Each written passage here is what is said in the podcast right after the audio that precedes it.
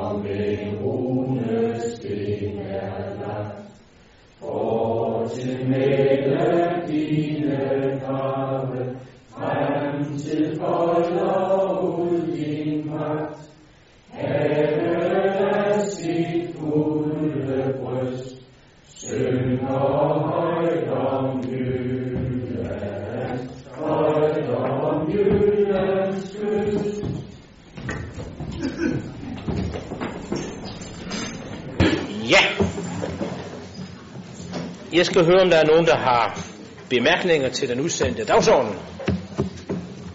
Det var der ikke. Så vil vi gå i gang med sag nummer to, og der er du lige inhabil, Erik, så der må du lige gå udenfor. Ja.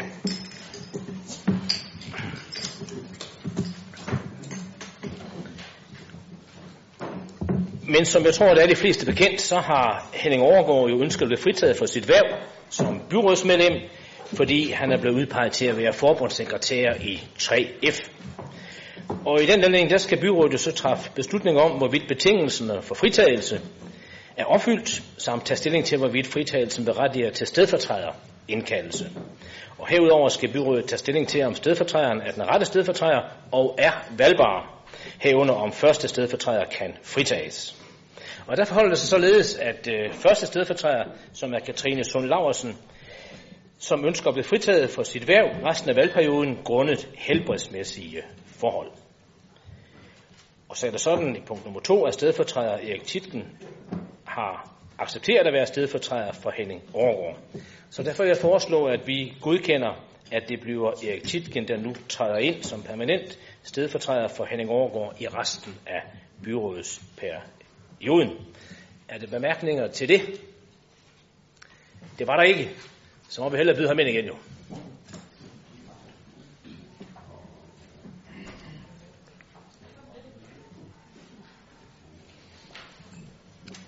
Ja, kom ind og sid ned igen, Erik, og øh, velkommen som øh, medlem af byrådet her i resten af perioden. Vi glæder os til samarbejdet med dig. Tak tak skal du have. Så går vi til sag nummer 3. Og der er det således, at økonomivalget økonomiudvalget det oversendte jo den 5. august forslag til budget 2017 og overslagsårene til byrådets behandling. Og byrådet de første behandlede forslag den 5. september, hvor det blev oversendt til anden behandling her i dag. De politiske partier har haft mulighed for at udarbejde et ændringsforslag til budgetforslaget. Der er indgået budgetaftale mellem flere af byrådets politiske partier, og andre partier har udarbejdet egne ændringsforslag. Samtlige ændringsforslag kommer til afstemning her i eftermiddag, enten enkeltvis eller som grupperinger af forslag. Men først så er der mange, der ønsker ordet, og rækkefølgen bliver således, at jeg ubeskeden selv starter op. Efter får øh, Freddy Madsen, øh, Freddy Madsen, Henrik Valø og Bente Bendix runder af, inden vi går til selve afstemningerne.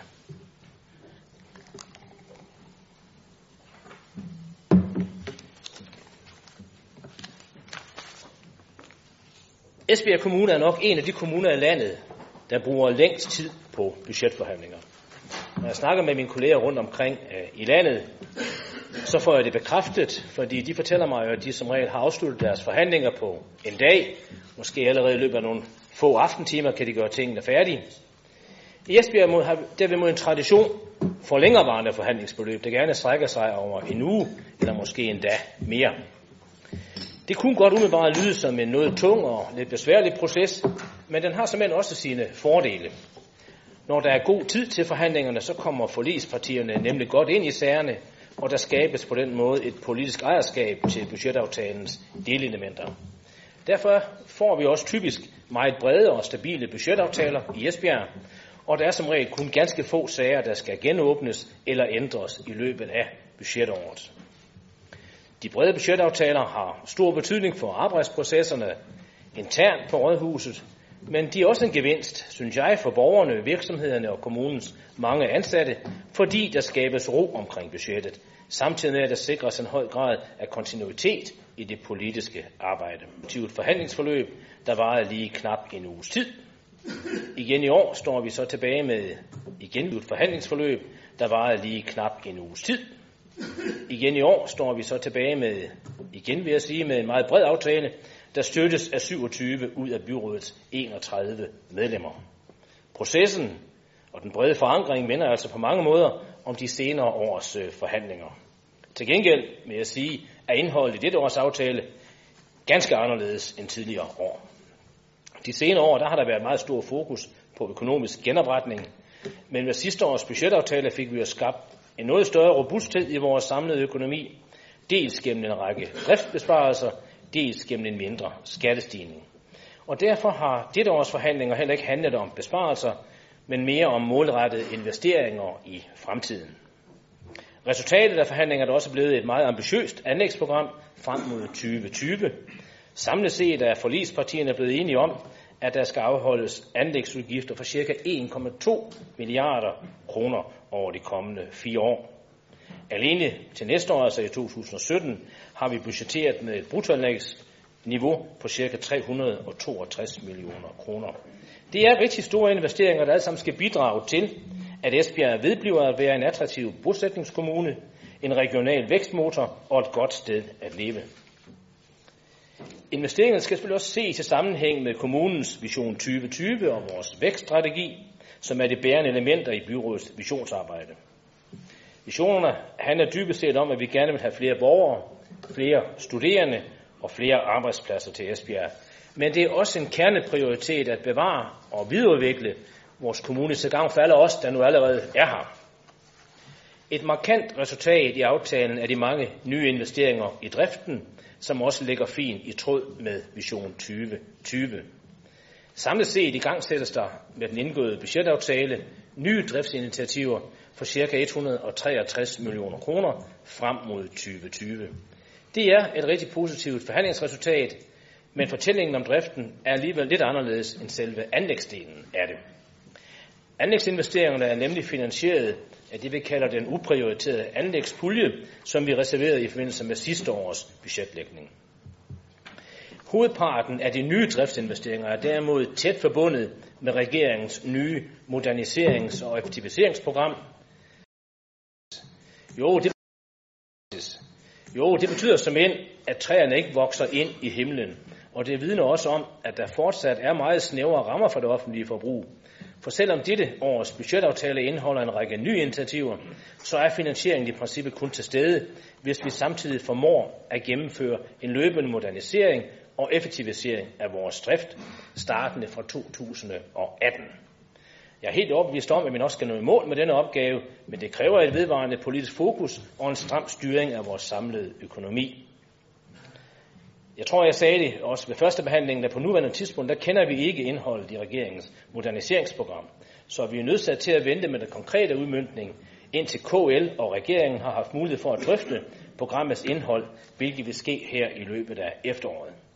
Men målsætningen er altså lagt ind i vores budgetter fra 2018 og frem. Så pengene skal findes, hvis der skal være balance i regnestykket. Effektiviseringskravet er foreløbig lagt ind med 20 millioner kroner i 18, stigende til 60 millioner i 2020. Når vi snakker om moderniseringsprogrammet, så er det værd at bemærke, at der er to parter, der skal bidrage til festen, om jeg så må sige. Staten og kommunerne. I kommunen der skal vi naturligvis gøre alt, hvad vi kan for at optimere og effektivisere vores drift, og det har vi simpelthen allerede bevist, at vi kan. Siden 2011 der har kommunerne effektiviseret for noget, der ligner 2-3 milliarder kroner om året.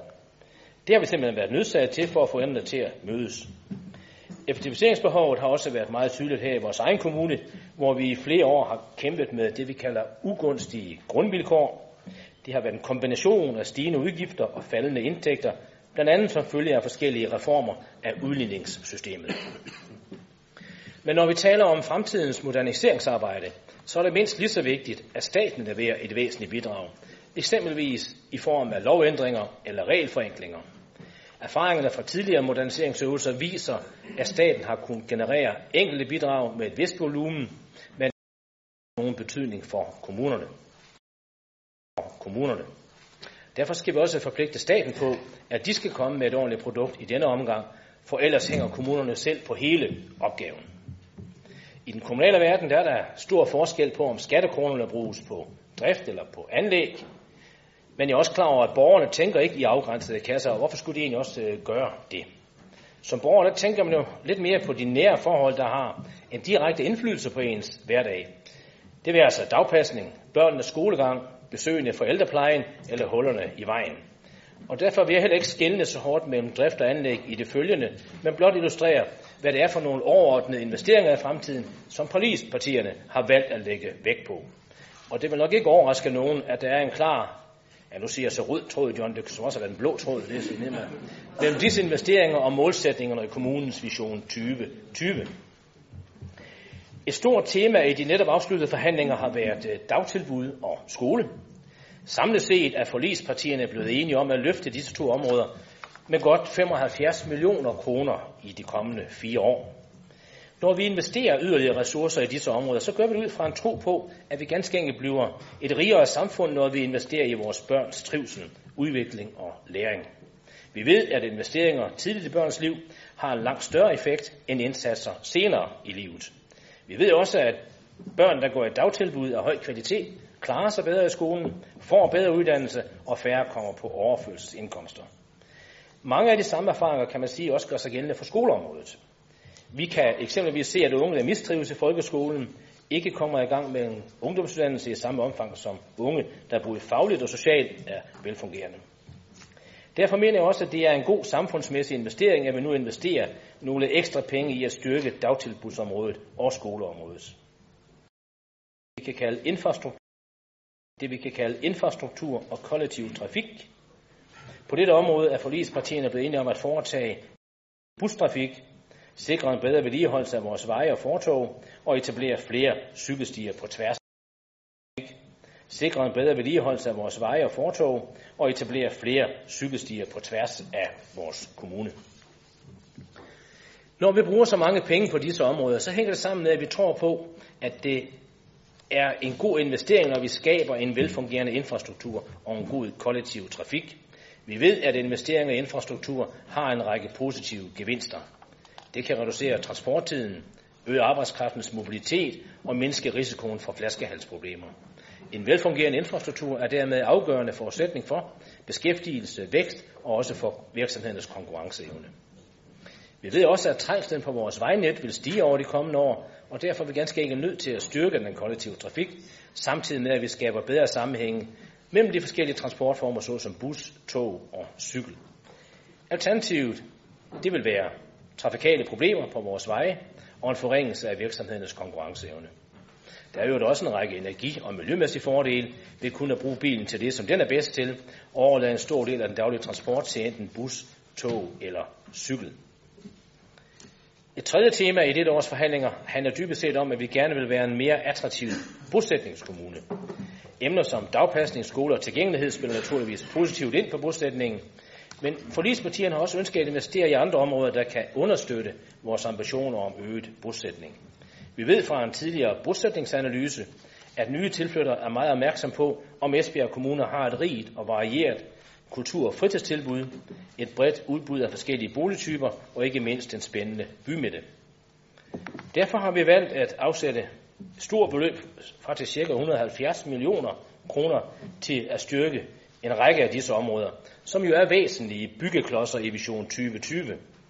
Pengene skal blandt andet bruges til at bygge flere ungdomsboliger, flere familieboliger, flere byfornyelsesprojekter, eksempelvis i Bramming, med et meget stort projekt derude, fortsat renovering af gågaden og sidegaderne til Kongensgaden, et nyt P-hus i Esbjerg Midtby, forbedre ishokker og skøjtefaciliteter og en opgradering af byrumsinventar og brostensbelægninger i Ribe. Under samme overskrift gemmer der sig også en række investeringer på det kulturelle og idrætskulturelle område. Igen handler det om, at vi tror på, at vi bliver et rigere samfund, når vi fastholder og tiltrækker nye indbyggere. Det handler ikke kun om øgede skatteindtægter, det handler også om at understøtte en fortsat vækst i Esbjerg, hvilket kræver en vis form for kritisk masse i form af indbyggere, iværksættere, viden og erhvervsvirksomheder. Vi ved, at arbejdspladser koncentreres der, hvor der er tilstrækkelig og kvalificeret arbejdskraft, og det vil sige i byområderne omkring de større byer, hvor der er en vis befolkningsmæssig kritisk masse. Det samme gør sig gældende for nye virksomheder, investeringer og erhvervsklynger.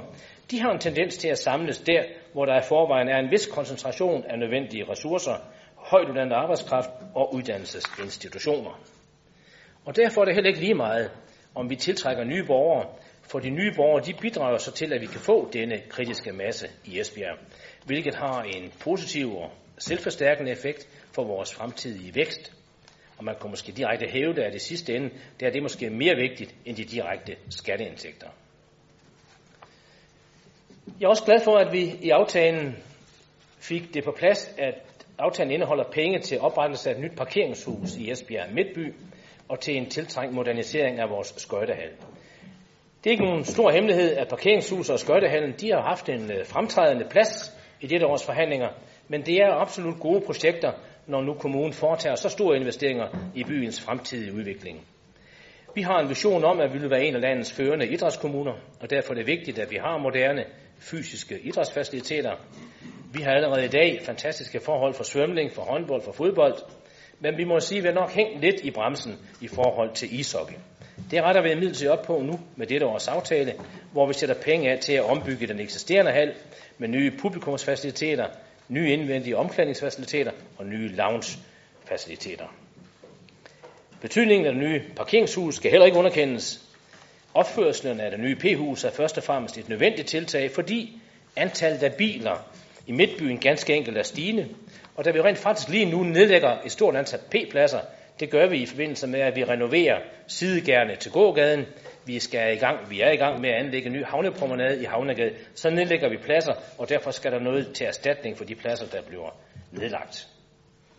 Men det handler jo ikke kun om et nyt P-hus med 400 pladser. Det handler også om, at Esbjerg bymidte skal udvikles, så der skabes en øget byfortætning og dermed flere storbykvaliteter. Og det kan kun ske, hvis den underliggende infrastruktur er på plads. I byen der bor man centralt i forhold til transport, kultur, butikker og andre oplevelser. Det er attraktivt for rigtig mange mennesker, og det spiller en afgørende rolle for de mange konferencegæster og besøgende, der kommer her til Esbjerg. Det sidste forhandlingstema, som jeg vil fremhæve, handler nok mere om nødvendighed end mulighed, vil jeg sige. Overskriften for det tema, det har været flygtninge og demografi. På disse to områder, der står Esbjerg tilbage med en regning, der skal betales, fordi der ikke i de nationale økonomiaftaler er sikret tilstrækkelig kompensation til kommunerne. Det er et emne, som jeg tidligere har adresseret, så i dag vil jeg blot konstatere, at forligspartierne har valgt at sætte de nødvendige ressourcer af til området. Samlet set der er budgettet fra 17 til 20 forøget med 46 millioner til flygtninge og demografi. De ekstra penge til demografi handler jo ganske enkelt om, at vi ikke ønsker at udhule serviceniveauet på skoler, på dagtilbud, på ældreområdet, når der kommer flere kunder i butikken. Det kan næsten ikke siges mere enkelt end det, og i Esbjerg der har vi en tradition for, at det er sådan, vi styrer budgetterne på de store velfærdsområder. I forhold til udgifterne på flygtningeområdet, så er jeg sikker på, at det også er en god samfundsmæssig investering, på lige linje med de øvrige investeringer i budgetaftalen. Det er vigtigt, at vi får integreret de nye flygtninge på en ordentlig måde i det danske samfund. Dels fordi vi i fremtiden får hårdt brug for ekstra hænder og hoveder, både i den private og i den offentlige sektor. Dels fordi flygtninge og indvandrere er markant overrepræsenteret blandt personer på offentlige ydelser, og derfor vil det i sagens natur være en samfundsmæssig gevinst, hvis vi kan få flere flygtninge og indvandrere i arbejde, og meget gerne hurtigere, end det har været tilfældet i de senere år. Afslutningsvis så vil jeg gerne lige berøre to andre emner. Emne, det handler om forsikrede ledige. Det er også et af de temaer, som jeg brugte lidt tid på ved første behandlingen. Det handler om forsikrede ledige. Det er også et af de temaer, som jeg brugte lidt tid på ved første behandlingen. Med dette års aftale, der sætter vi jo ekstra ressourcer af til jobcentret, så der kan afholdes flere og tidligere samtaler med forsikrede ledige. Det tror jeg er en rigtig klog investering. Det handler jo om at få både de ledige tilbage i varig beskæftigelse så hurtigt som muligt, og om at give virksomhederne den arbejdskraft, som de mangler og som de har brug for. Det vil sige, det vil sige det nye moderne plejecenter med cirka 100 pladser, som vi opfører, at der taler med et projekt lige i underkanten af to projekt lige i underkanten af 200 millioner kroner. Visionen for projekt Krabsestien er at skabe et helt nyt bydelsområde, der gennem indretning og udformning dels giver plads til et nyt plejecenter, der særligt henvender sig til mennesker med demens, dels indrettes som et attraktivt byområde, der ligeledes vil være indbydende for privat bosætning. Det private boligområde kunne eksempelvis anvendes som boliger for hjemmeboende mennesker med en lettere demens, eller for pårørende til beboerne på plejecentret.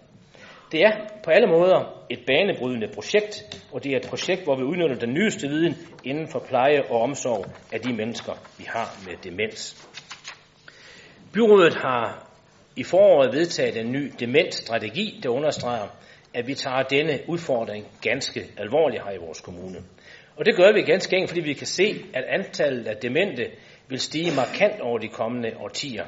I og med, at vi bliver flere ældre, og det er sådan, at forekomsten af demens, den stiger jo faktisk med alderen, så forventer vi, at allerede i 2020, og det er jo lige straks, der vil der være ca. 1900 borgere her i Esbjerg med en diagnostiseret demens, og ca. 8.500 pårørende, der vil blive berørt af sygdommen.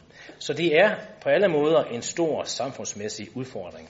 Og derfor skal vi også fortsat udvikle demensområdet, og her vil jeg sige, at projekt Krebsestien, det er bestemt et meget vigtigt bidrag i den sammenhæng. Så vil jeg give ordet videre til dig, John. Værsgo. Mange tak for det. Det er nu tre uger siden, at der blev indgået forlig om kommunens budget. Et meget bredt forlig, som 27 af byrådets 31 medlemmer står bag. Og øh, den socialdemokratiske byrådsgruppe er yderst tilfredse med det indhold, som forligsparterne under forhandlingerne nåede frem til, og som vi jo altså her i fællesskab offentliggjorde den 16. september. Forliget sikrer nemlig et stort kvalitetsløft til dagpasningen. kvalitetsforbedringer i folkeskolen, vigtig udvikling af Kosmoskolen afdeling Bakke, ekstra penge til demensplejecenteret i Gesing, som vi lige hørte her, borgmesteren sige noget om til sidst, og forbedringer i forhold til de handicappede og udsatte børn. Men også et stort og tiltrængt løft i den kollektive trafik, mange ekstra penge til almene boliger, til byfornyelse, cykelstier og meget andet. Alene de ting, jeg har nævnt her, er vigtige kerneområder for den socialdemokratiske byrådsgruppe. Forud for budgetforhandlingerne havde Socialdemokraterne et klart fokus på trygheden for helt almindelige familier. Derfor var vores hovedprioritet de velfærdsområder, hvor Esbjerg Kommune sammenlignet med andre kommuner i dag ligger meget lavt. Ikke mindst i forhold til kommunens dagpasning, men også på folkeskolen. Vi har naturligvis også i forhandlingerne haft et skarpt seniorpolitisk fokus, ligesom vi har holdt hånden under de svageste medborgere, ikke mindst i forhold til de handicappede. Jeg er derfor glad for at sige, at vi med budgetforliget har sikret et meget stort kvalitetsmæssigt løft af den kommunale dagpasning, som sikrer flere voksne per barn. Og de næste fire år tilføres der bruse over 36,5 millioner kroner til dette kvalitetsløft i en gradvis indfasning. Og da forældrebetalingen vil stige, ja, så tilføres der yderligere 4,6 millioner kroner til øget tilskud til forældrebetaling. Samtidig indføres der, eller tilføres der yderligere små 5 millioner kroner, som skal sikre øget kvalitet i dagplejen. Og det sker gennem opkvalificering og kompetenceudvikling af personale, men også gennem indkøb af pædagogiske beskæftigelsesmaterialer og værktøjer. Og sidst men ikke mindst, så sikres der også 11 millioner kroner til flytning af Grønlandsparkens daginstitution og klub til øh, de bygninger, der tidligere havde, øh, havde Blåbærgårdsskolen, og så skabes der derved også nogle forbedrede fysiske rammer for den institution. Og så kommer jo så det her kvalitetsløft, som vi også synes er tiltrængt på 18 millioner kroner i forhold til kommunens folkeskoler. Og det ser vi som det første skridt på vejen til en målrettet kvalitetsudvikling af kommunens folkeskoler. Med de to store ekstra bevillinger til kommunens dagpasning og folkeskole, er det lykkedes at få Socialdemokraternes hovedprioritet igennem, vel at mærke med et forlig med et politisk flertal, sådan at vores mål og hovedprioriteringer nu også reelt bliver ført ud i livet. Det sker samtidig med, at der afsættes yderligere 15 millioner kroner til mere udgifter, som følger af en ændret befolkningssammensætning, sådan at serviceniveauet inden for dagpasning, skole, sundhedspleje og ældreområdet ikke med den anden hånd bliver reduceret. Alt det her, det bidrager aktivt til, at børnene her i Esbjerg Kommune nu får en bedre start på livet, og dermed får bedre muligheder for at klare sig godt fremover. Vi ønsker nemlig, at vores fælles offentlige institutioner vælges til og ikke fra, og det tror vi kræver nogle målrettede investeringer i kvaliteten. Det tillader vi os derfor at se som en flot rose i den samlede buket af budgettiltag, men vi ser det også som en rigtig god investering. Det er nemlig dokumenteret, at kommuner, der har en høj normering og høj kvalitet i dagpasning, har færre udgifter til udsatte børn. Ligesom også en god og professionel voksenkontakt kan nedbringe antallet af børn og unge, der får psykiske vanskeligheder. Samtidig bidrager det også positivt i forhold til kommunens vækststrategi og målet om øget bosætning. Lige netop kvalitet og højt serviceniveau i skole og dagpasning er vigtige parametre, når familier skal vælge at bosætte sig, og dermed om de vælger Esbjerg Kommune til eller fra. Den socialdemokratiske byrådsgruppe er også glad for, at der er afsat 20 millioner kroner til at udvikle Kostbrugsskolen afdeling Bakke som bredt idrætsskole. Målet er, at skolen bliver mere attraktiv som hjerneskole for alle områdets børn, og dermed på sigt bliver skolen, som man i højere grad vælger til og ikke vælger fra. Midlerne hertil er et nyt og markant satsning på kvalitet i undervisningstilbuddet gennem såvel Team Danmarks idrætsprofil herunder Sport Plus, men også gennem Science Learning Lab, der fremmer læring inden for innovation og teknologiske områder, som blandt andet robotteknologi. Med forliget afsættes der også yderligere 31 millioner kroner til udvikling af et nyt byområde for ældre ved Kraftestien i Gesing, med blandt andet et nyt plejecenter med ca. 100 demensboliger og opførelse af senior- og ældreboliger i den nye bydel, der bliver etableret derude. Dermed investeres der i alt 69 millioner kroner til det her, og ambitionen er at bygge et helt nyt og moderne demensplejecenter med udgangspunkt i den nyeste viden inden for pleje og omsorg af mennesker med demens. Socialdemokratiet er også meget glad for, at der afsættes yderligere 1,7 millioner kroner til Mosaikken, som er et sundhedsfremmende aktivitetshus for ældre borgere med anden etnisk baggrund end dansk. Pengene skal bruges til nye og større lokaler, men også til en sundhedsfaglig medarbejder.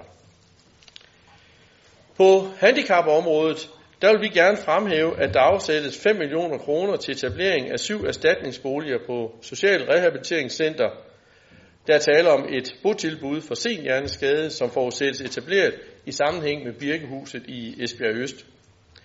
Der afsættes også 4,6 millioner kroner til at optimere de fysiske rammer på specialcenteret i Ribe, så det er muligt at tilbyde tidsvarende forhold for de døgnanbragte børn og unge og deres forældre og pårørende. Og så afsætter vi ikke mindst 1 million årligt til personaludgifter i forbindelse med ferieture og udflugter for handicappede borgere. Det har længe været vigtigt for Socialdemokraterne, at vi nu for alvor får taget fat på forbedringerne af den kollektive transport. Med forliget investeres nu både små 30 millioner i drift og 12 millioner i anlæg til en offensiv plan, der kan tiltrække flere passagerer og også skabe en bedre økonomi i den kollektive trafik. Ambitionen er, at den kollektive trafik skal være en del af den samlede mobilitet Esbjerg som regionens storby og vækstcenter kan tilbyde borgere, gæster og erhvervsliv. Planen medfører blandt andet kvartersdrift i stambusnettets primære korridorer og investering i blandt andet terminaler og busgade. En anden vigtig prioritet for Socialdemokraterne er, at vi nu får afsat flere penge til den nødvendige vedligehold af kommunens veje, fortov, stier, broer og anlæg. Det er vigtigt, at vores fælles ejendom ikke forfalder og mister værdi, så vi bare fremover får nye og større udgifter til reparationer. Derfor er vi også meget tilfredse med, at der i fireårsperioden er afsat yderligere 35 millioner kroner til at sikre vores kapitalapparat. Med budgetforliget, der afsættes der også mere end 35 millioner kroner til grundkapital til nyt almen nybyggeri i kommunen. Og det gør vi dels for at håndtere boligforeningernes stigende ventelister, og dels for at understøtte kommunens egen vækstplan og vision 2020. Med de her investeringer, så bliver der mulighed for at oprette 180 familieboliger og 170 øh, ungdomsboliger. Men vi afsætter faktisk også yderligere, eller knap 3,2 millioner kroner til medfinansiering af almene boligforbedringer. Og vi er faktisk her fra Socialdemokraternes side, det vil godt benytte lejligheden her til at sige, at vi er rigtig glade for, at boligbevægelsen så aktivt spiller med i forhold til øh, vækstplanens mål om flere boliger, og på den måde bidrager til, at vi får løst øh, mange ting i vores øh, kommune. For at understøtte målsætningen om, at Esbjerg Midtby skal udvikles, ja, så skabes der øget byfortætning, storbykvalitet og investeringslyst. Ja, så afsættes der 15,5 million til færdiggørelse af Kongensgade, men også til at udskifte belægningerne i sidegaderne. Samtidig opføres et parkeringshus i Danmarksgade til 400 biler til netto 34 millioner kroner, hvor der indføres betalingsparkering for øh, parkering ud over to timer. Vi er også rigtig, rigtig glade for, at der investeres 27 millioner til byfornyelse i Bramming.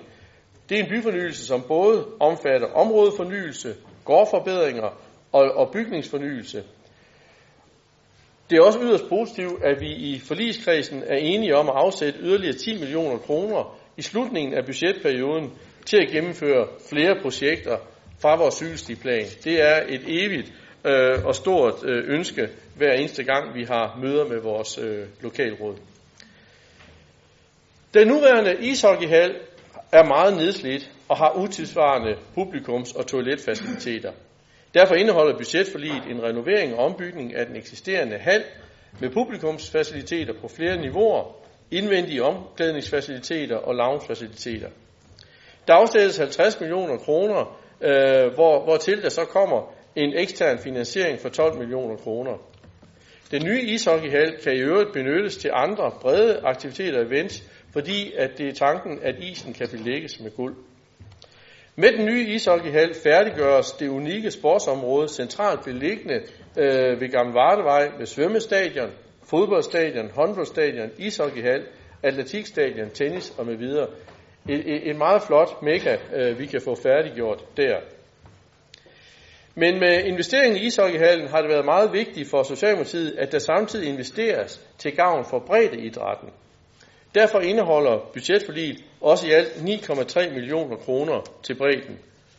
Nemlig 3,6 millioner til en tiltrængt nyt klubhus ved et vestjysk motocrossklub, 4,5 millioner i anlægspuljen til kommunal medfinansiering af kunstgræsbaner til FB Amatør og Tjerborg IF, samt 200.000 til udvidelse af boldbanerne ved IF 92 i øh, Skibhøj.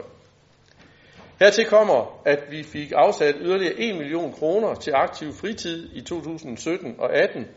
Det er et rigtig godt projekt, som bidrager aktivt til, at stærkt socialt udsatte børn og unge bliver hjulpet i gang med en fritidsaktivitet. Vi kunne nævne mange flere ting fra budgetforliget, for eksempel yderligere penge til lokalrådets ønsker, yderligere 12 pladser på karateprojektet, øh, kommunegaranti til udvidelse af Ribe Fritidscenter, ny udstilling på Vikingecenteret, øh, ny faglig stilling til Ribe Kunstmuseum, brostensforbedring og opgradering af byrumsinventaret i Ribe, og arkitektkonkurrencer for både udvikling af Esbjerg Bypark og de maritime foreningers etablering i Esbjerg Strandprojektet. Men når det er sagt, så vil jeg også øh, kommentere den sorte sky, som vi ser, der hænger forude for Esbjerg Kommunes økonomi. Som borgmesteren også var inde på, så er det jo med økonomiaftalen med KL og regeringen for 2017 øh, indgået en aftale om, at der skal gennemføres et flereårigt såkaldt moderniserings- og effektiviseringsprogram. Målsætningen lægges ind som en trappestige i årene 2018, 19 og 20, og for Esbjerg Kommune betyder det, at der skal udmyndes effektiviseringer i en trappe på 20, 40 og 60 millioner kroner, 120 millioner kroner i alt. Halvdelen af effektiviserings, effektiviseringerne, ja, de skal afleveres til staten, og resten skal så dække det forventede merudgiftspres, øh, vi for, for, forventer at få i kommunen. Det vi spørger om fra Socialdemokraternes side, det er, hvorfor i alverden skal Esbjerg Kommunes borgere aflevere 60 millioner kroner til staten, for at de kan klare deres sparebudget. Som borgmesteren var inde på, så kender vi endnu ikke indholdet endnu af det her såkaldte moderniseringsprogram, så udmyndningen vil vi først kunne foretage senere. Derfor har det også været helt centralt for Socialdemokratiet, at udmyndningen af det her skal ske med stor politisk kontrol, med en klar politisk prioritering og i et tæt samspil med medarbejderne. Vi mener, at det er på sin plads, at den borgerlige regering nu ændrer kurs og for alvor begynder at vise tillid til kommunerne. Vi har nemlig stor tillid til vores medarbejdere her i Esbjerg Kommune. Derfor bør regeringen droppe mistilliden, droppe de mange tåbelige krav til dokumentation og kontrol, så vores medarbejdere kan bruge tiden til det, de rent faktisk er ansat til. Tænk på den tid, der alene her vil kunne frigøres til ydelser helt ude hos den enkelte borger, til at passe og undervise vores børn, til selv at kunne prioritere det, der er nødvendigt for de ældre, for de syge og for de handicappede. Ændringsforslagene fra Liberal Folkeparti og fra Enhedslisten kan vi naturligvis ikke stemme for. Socialdemokratiet har jo netop indgået et godt budgetforlig, som jeg jo lige præcis har redegjort for her. Et forlig med et politisk flertal, der betyder, at også vores hovedprioriteringer reelt føres ud i livet. Man kan så sige, med glimt i øjet, øh, så synes vi måske nu også, at nogle af forslagene her bærer mere præg af populisme og politisk drilleri end egentlig realisme, når vi ser på forslagene her fra Liberal Folkeparti og Enhedslisten. I Socialdemokraterne er vi ikke populister. Vi går i derimod efter solide og langsigtede løsninger til gavn for borgerne og kommunens udvikling. Derfor er vi også et parti med en lang tradition for at tage økonomisk ansvar for at opnå størst mulig politisk indflydelse. Det var næsten en lige så bred del af byrådets medlemmer, der sidste år rykkede sammen og påtog sig det store, tunge ansvar for, at der for alvor blev rettet op på den meget alvorlige ubalance, der havde præget Esbjerg Kommunes økonomi i alt for mange år. Det er derfor også naturligt, at samme brede konstellation af ansvarlige partier gennem budgetforliget i år får stor indflydelse på såvel kvalitetsløftet inden for dagpasning og skole, som de store investeringer i ældrecenter, kollektiv trafik, almene boliger, kapitalapparatet, cykelstier, forbedring i bymidterne og ny ishockeyhal. At der her i byrådet hersker så stor og bred politisk enighed om så vigtige økonomiske prioriteringer i de kommende års budget, der i høj grad også understøtter kommunens vækstplan og vision 2020, er et rigtig positivt signal for kommunens borgere, erhvervslivet og vores mange dygtige medarbejdere. Fordi det skaber klarhed om kursen, tryghed i hverdagen og investeringssikkerhed for erhvervslivet. Og som afslutning vil jeg gerne her sige tak til forlisparterne Venstre, Konservativ, Liberal Alliance, SF for et rigtig godt og konstruktivt forhandlingsforløb med stor ansvarlighed og fælles vilje til at komme i mål. Og samtidig vil vi benytte lejligheden til at takke alle medarbejdere i samtlige kommunale led for et flot og veludført arbejde, som vi skal vide er rigtig højt værdsat. Jeg vil gerne sige tak for jeres opmærksomhed. Tak for det, John. Så var det så. Ja, tak for det. Der var nogen, der efter første behandling mente, at jeg holdt en meget kort tale, så det har jeg prøvet at ændre på. Sådan, så er stilen lagt. Øh, enhedslisten mener, at der er mange ting, der skal laves om i det offentlige system, også her i Esbjerg. Det arbejder vi for, både her og i regionen, i Folketinget og ikke mindst i bevægelserne. Budgetforhandlingerne i kommunen er derfor en god mulighed for at gøre opmærksom på de mest grælde forhold og prøve at gøre, gøre, gøre gode argumenter over for jer, vores mere eller mindre politiske modstandere, for i håbet om at bevise jer, overbevise jer om, en mere socialt retfærdig og grøn politik er en reel mulighed. Enhedslistens alternative forslag indeholder i år ca. 30 ændringer til budgettet. Jeg vil ikke gennemgå dem alle sammen i detaljer, men retningen er klar. Vi ønsker en solidarisk, retfærdig og grøn kommune, hvor alle bidrager efter evne. Skiftende regeringer og EU har gennem de seneste år gjort kommunernes situation sværere og sværere. Forholdene for de svageste, de syge og de, der er så uheldige ikke at have et arbejde, er konstant blevet forværret.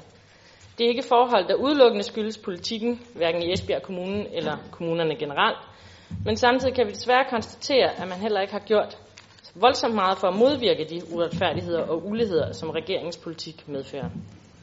1. oktober blev regeringens nyeste slå på de svageste forslag så til virkelighed.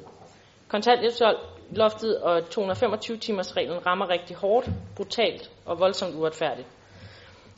Og de her sociale konsekvenser bliver katastrofale også for borgerne i Esbjerg Kommune. Ifølge visse på højrefløjen er problemerne allerede løst. De arbejdsløse skal bare komme i arbejde, de handicappede kan rejse sig fra kørestolen, alt sammen på grund af, at de får færre penge. Så naive er vi ikke i enhedslisten, selvom vi tit bliver klandret for det. Vi så hellere, at der bliver gjort en aktiv indsats for at hjælpe disse mennesker, der er kommet i klemme. Det er noget af det, vi har fokus på i vores alternative budgetforslag. Sidste år valgte et flertal herinde at hæve personskatten i Esbjerg Kommune med 0,2 procentpoint. Flere af disse partier har ellers tidligere tordnet mod skattestigninger, men nu fandt man det pludselig nødvendigt, og det var det også. Det er svært at give både millionstøtte til erhvervslivet, både direkte og indirekte, og sætte gang i prestigebyggerier, og samtidig sikre nogenlunde anstændige forhold i kommunens daginstitutioner, skoler og på plejehjemmene. Det, det sidste lykkedes i hvert fald heller ikke. I år foreslår vi så at sænke kommuneskatten med de 0,2 procentpoint, altså så vi kommer tilbage på det niveau, vi havde sidste år før skattestigningen. Stigningen i kommuneskatten rammer desværre nemlig rigtig skævt, da indtægter, der betaler topskat, ikke bidrager mere til kommunekassen på grund af et skrå skatteloft. Altså igen var det her de fattigste, der måtte stå for skud. Vi ønsker derfor i stedet at genindføre dækningsafgiften på samme beløb, så det går i nul for kommunekassen, og derfor kan vi på den måde sænke kommuneskatten. Erhvervslivet har de seneste årtier fået den ene skattesænkning efter den anden, samtidig med at kontrollen med deres skatteindbetaling er beskåret, og masser af indtægter havner i skattely. For 20 år siden lå selskabsskatten for eksempel på 34 procent, nu er den nede på 22 procent. Det er lidt af en skatterabat alligevel. Og mange andre afgifter, afskrivninger, tilskud osv. er kommet de stakkels virksomhedsejere til gode, hvilket der bestemt også kan ses på deres overskud og aktionærernes indtjening. Det eneste, der ikke har genereret, det eneste, det ikke har genereret, er arbejdspladser. Og alligevel skal vi høre på, at det er nødvendigt med yderligere skatte- og afgiftslettelser, for at der kan skabes arbejdspladser. Vi mener, at erhvervslivet, ligesom alle os andre, skal bidrage til fællesskabet og tage ansvar for vores velfærd og vores fremtid. De har selv stor glæde af veluddannet arbejdskraft, et fungerende offentligt sundhedsvæsen, en god infrastruktur, gode skoler, daginstitutioner og plejehjem. Så et beskeden bidrag til vores fælles kasse synes vi er helt i orden. Derfor mener vi også helt reelt, at dækningsafgiften i Esbjerg Kommune ikke skal fortsætte på 0%. I vores alternative budgetforslag indeholder rigtig mange andre rigtig gode forslag, som vi håber, at det, nogen kunne finde vej senere hen i jeres andres sådan liv og levnet, skulle man sige. Vi har med glæde også set, at der er rigtig mange af jeres forslag, som vi selvfølgelig har kunnet tilslutte os. Blandt andet midlerne til en opnormering i vores daginstitutioner. Det er meget velkomment, og det har i den grad været tiltrængt. Vi ønsker at gå lidt yderligere og øge personalesammensætningen i daginstitutionerne, så vi kommer op på minimum 65 procent uddannede pædagoger til at passe på de små. Det synes vi er et absolut minimum, og det er kun yderst rimeligt, at vores børn og vores fremtid er sikret, at der kommer uddannet personale til stede. Det er der vel ikke rigtig sådan, egentlig nogen, der kan være så voldsomt meget uenige i. Og når vi nu har kunne finde midlerne, så er vi sikre på, at det vil I også kunne gøre. Vi ønsker samtidig at øge midlerne til SSB, SSP-samarbejdet i kommunen, og det har vi så også kunne finde penge til.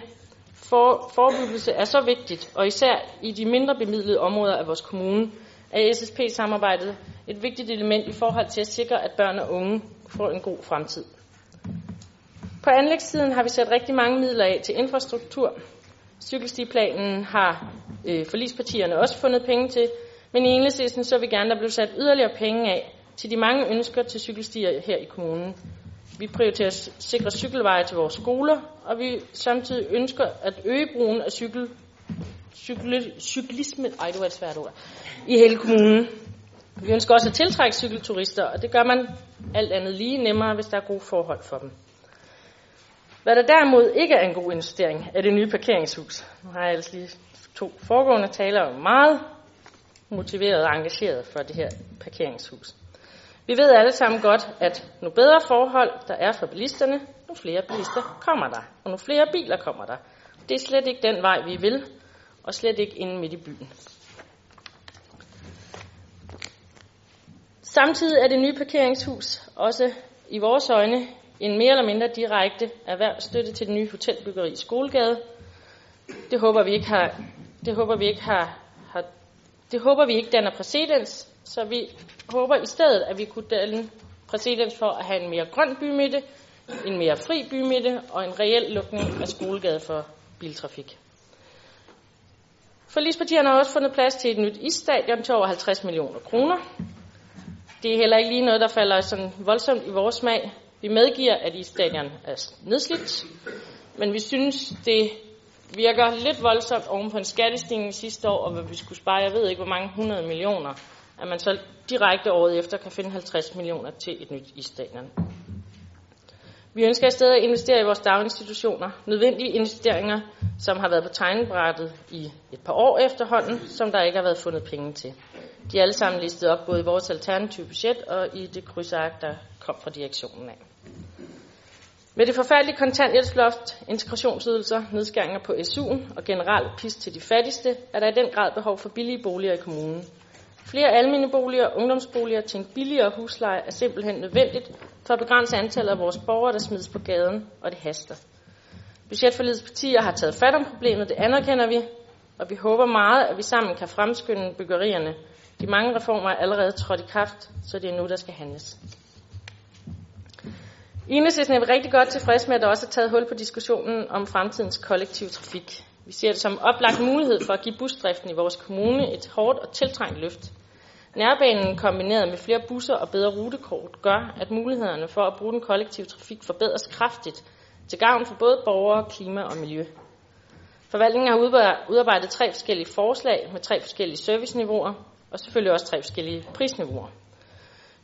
Budgetforlidets partier er landet på forslag 2, indeholder rigtig mange fine forbedringer af busdriften. Det kunne vi jo ikke nøjes med. Vi vil jo gerne have forslag 1. Det er noget dyrere, ja, men vi tænker, at vi er også en stor by. Vi vil gerne være en stor by. Vi vil gerne have de unge til at komme til byen. Så er vi også nødt til at have en busdrift, der sikrer, at det kan lade sig gøre. Der er rigtig meget godt at sige omkring forslagene om den gentænkning af den kollektive trafik.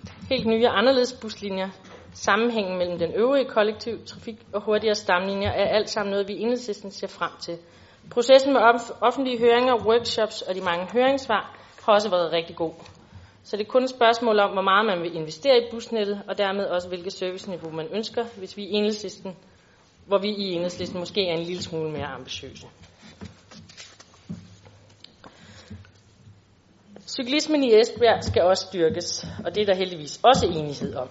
Der er i budgetforliget afsat lidt over 21 millioner kroner til gennemførelse af cykelstiplanen. Det er rigtig fornuftigt og sympatisk, men efter enhedslistens mening også helt utilstrækkeligt. Der er ønsker til cykelstier for over 500 millioner kroner i kommunen, og mange af ønskerne handler om trafiksikkerhed og sikre skolefareje for vores børn. Det synes vi helt ærligt er noget af det vigtigste, vi kan tage os af. Der er godt hjulpet af statens støtte blevet etableret såkaldte supercykelsti. Det er vi meget glade for, men på trods af den statslige støtte har disse prestigeprægede projekter drænet puljen til cykelstier i den øvrige del af kommunen. Efter flere skolelukninger de seneste 10 år har børn også fået længere til skole. Centralisering generelt betyder, at alle befolkningsgrupper har fået længere til arbejde, indkøb og fritidsaktiviteter. Og flere biler og cykler og gående på vejene kræver også flere og sikre cykelstier. I enhedslisten er vi ikke i tvivl om, at det er cyklismen, der skal prioriteres frem for bilismen. Alt for ofte skal vi høre om vigtigheden af flere og bredere motorveje, så de stærkeste bilister kan spare et halvt minut. Vi skal høre om manglen på parkeringspladser, fordi de flere og bredere veje genererer flere biler, også inde midt i byen. Det er uholdbart, det er klimafjendtligt, og det er ikke særlig langsigtet. Ved at satse på cykelstier satser vi på naturen, vi satser på cykelturismen, og vi satser på sundheden, og så kan vi få en langt bedre kommune på alle mulige måder. Udover flere penge til cykelstier, er der i vores budget også sat penge af til yderligere vedligehold af veje og fortog, broer og gadetræer. Det såkaldte kapitalapparat. Og efter flere års misvedligehold er det i en voldsom elendig stand. Forligspartierne har også sat penge af. Vi vil gerne være med til at sætte lidt, lidt flere penge af.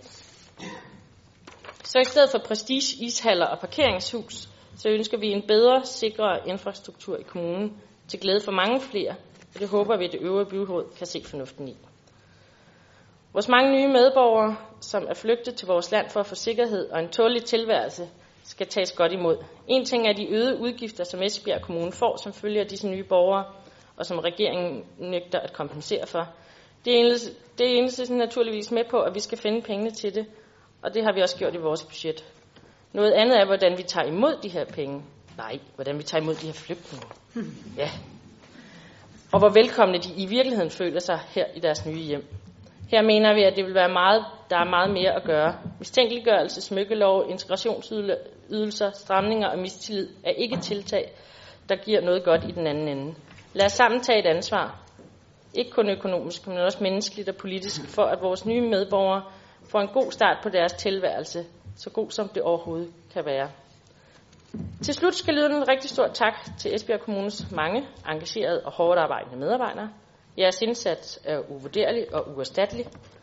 Det ved vi i enhedslisten, og vi ved, at I kæmper hver dag.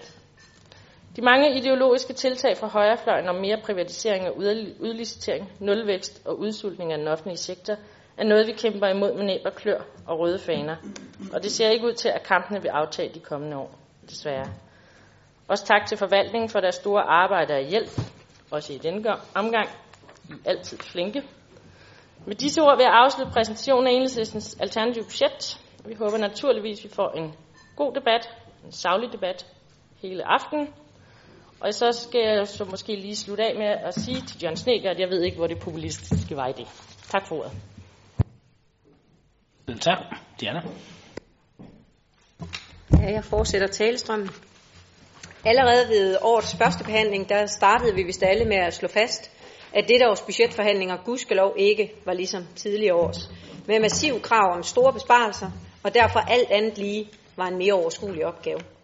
Og derfor var det vel heller ikke den store overraskelse, at vi indgik et forholdsvis hurtigt forlig, selvom borgmesteren jo ynder at kalde os det langsomste forhandlingsudvalg i Danmark.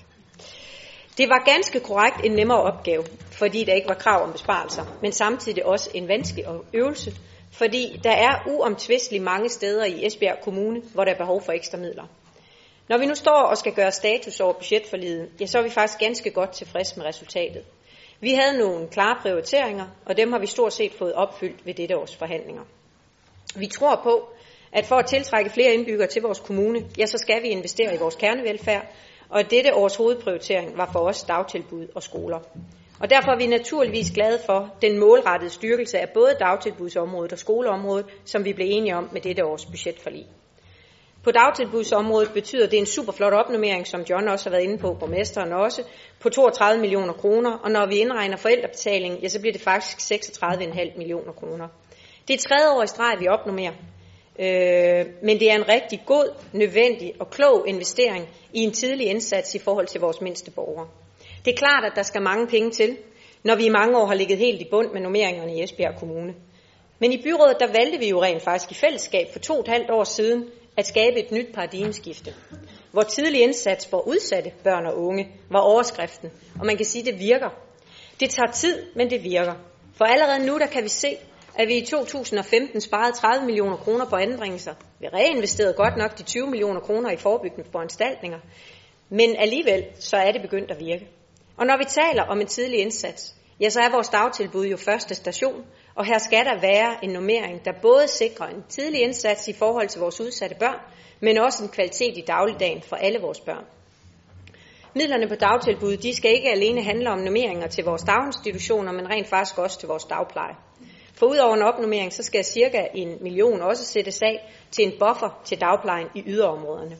Og her er vi særligt sårbare over for både en lille nedgang i børnetallet, øh, og for SF er det særligt vigtigt, at vi har et fokus på, at også vores yderområder indeholder en god service for vores børnefamilier.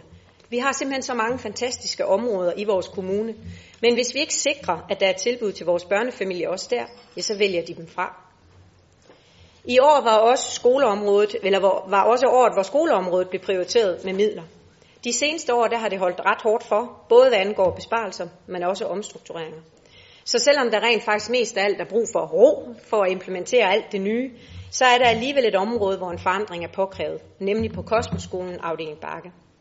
Jeg vil ikke lægge skjul på, at netop denne skole og afdeling lå SF meget på sinde. For her er ikke alene tale om blot en skole, men faktisk et helt område, der er under pres. Vi sender med budgettet et klart signal om, at vi vil investere i en anderledes udvikling af afdeling Bakke, men også at vi tror på, at vi kan ændre udviklingen. Nu har jeg så set og hørt de interviews, som DR blandt andet har været ude at lave med børnene fra Bakke. Lyttet til deres bekymringer for fremtiden. Hvis ikke, de danske, hvis ikke de har danske børn og spejle sig i og omvendt, ja, så har de bekymringer for, om også de får lært den danske kultur, så de kan klare sig i ungdomsuddannelser, hvor den danske kultur jo slår markant mere igennem, end det gør i dag på afdeling Bakke men også deres spørgsmål om danske børn er bange for dem, siden de ikke vil gå sammen med dem. Og derfor gør det mig endnu mere glad, at vi nu aktivt gør noget for, at flere vælger bakke til. Ikke alene Kosmos er afdeling Bakke blev prioriteret, men også folkeskolen generelt bliver styrket med 18 millioner kroner. Og det er der virkelig behov for. Vi ligger, som jeg også nævnte i min første behandling, højst godt nok her, men det angår undervisningstimetal, øh, og det udfordrer naturligvis vores medarbejdere i forhold til forberedelse og forældresamarbejde. Hvis vi vil en god udvikling og spændende folkeskole for vores elever, ja, så skal vi også investere i den. Vi kunne jo godt nok også vælge at læne os tilbage og skyde på folketingspolitikerne for at have sendt os en folkeskolereform, der måske nok har nogle spændende elementer, længere skoledage og anderledes undervisning med uden tilstrækkelig økonomi. Men i den sidste ende, så er det altså vores ansvar at sikre, at eleverne får den kvalitet i undervisningen, de har behov for, for at klare sig i fremtiden. Så de 18 millioner kroner, det er en god begyndelse. Et af de helt store diskussionspunkter i forbindelse med ny struktur på skoleområdet, nemlig den her garanti for optagelse på samme afdeling som ens søskende, er med budgetforliget blevet vedtaget.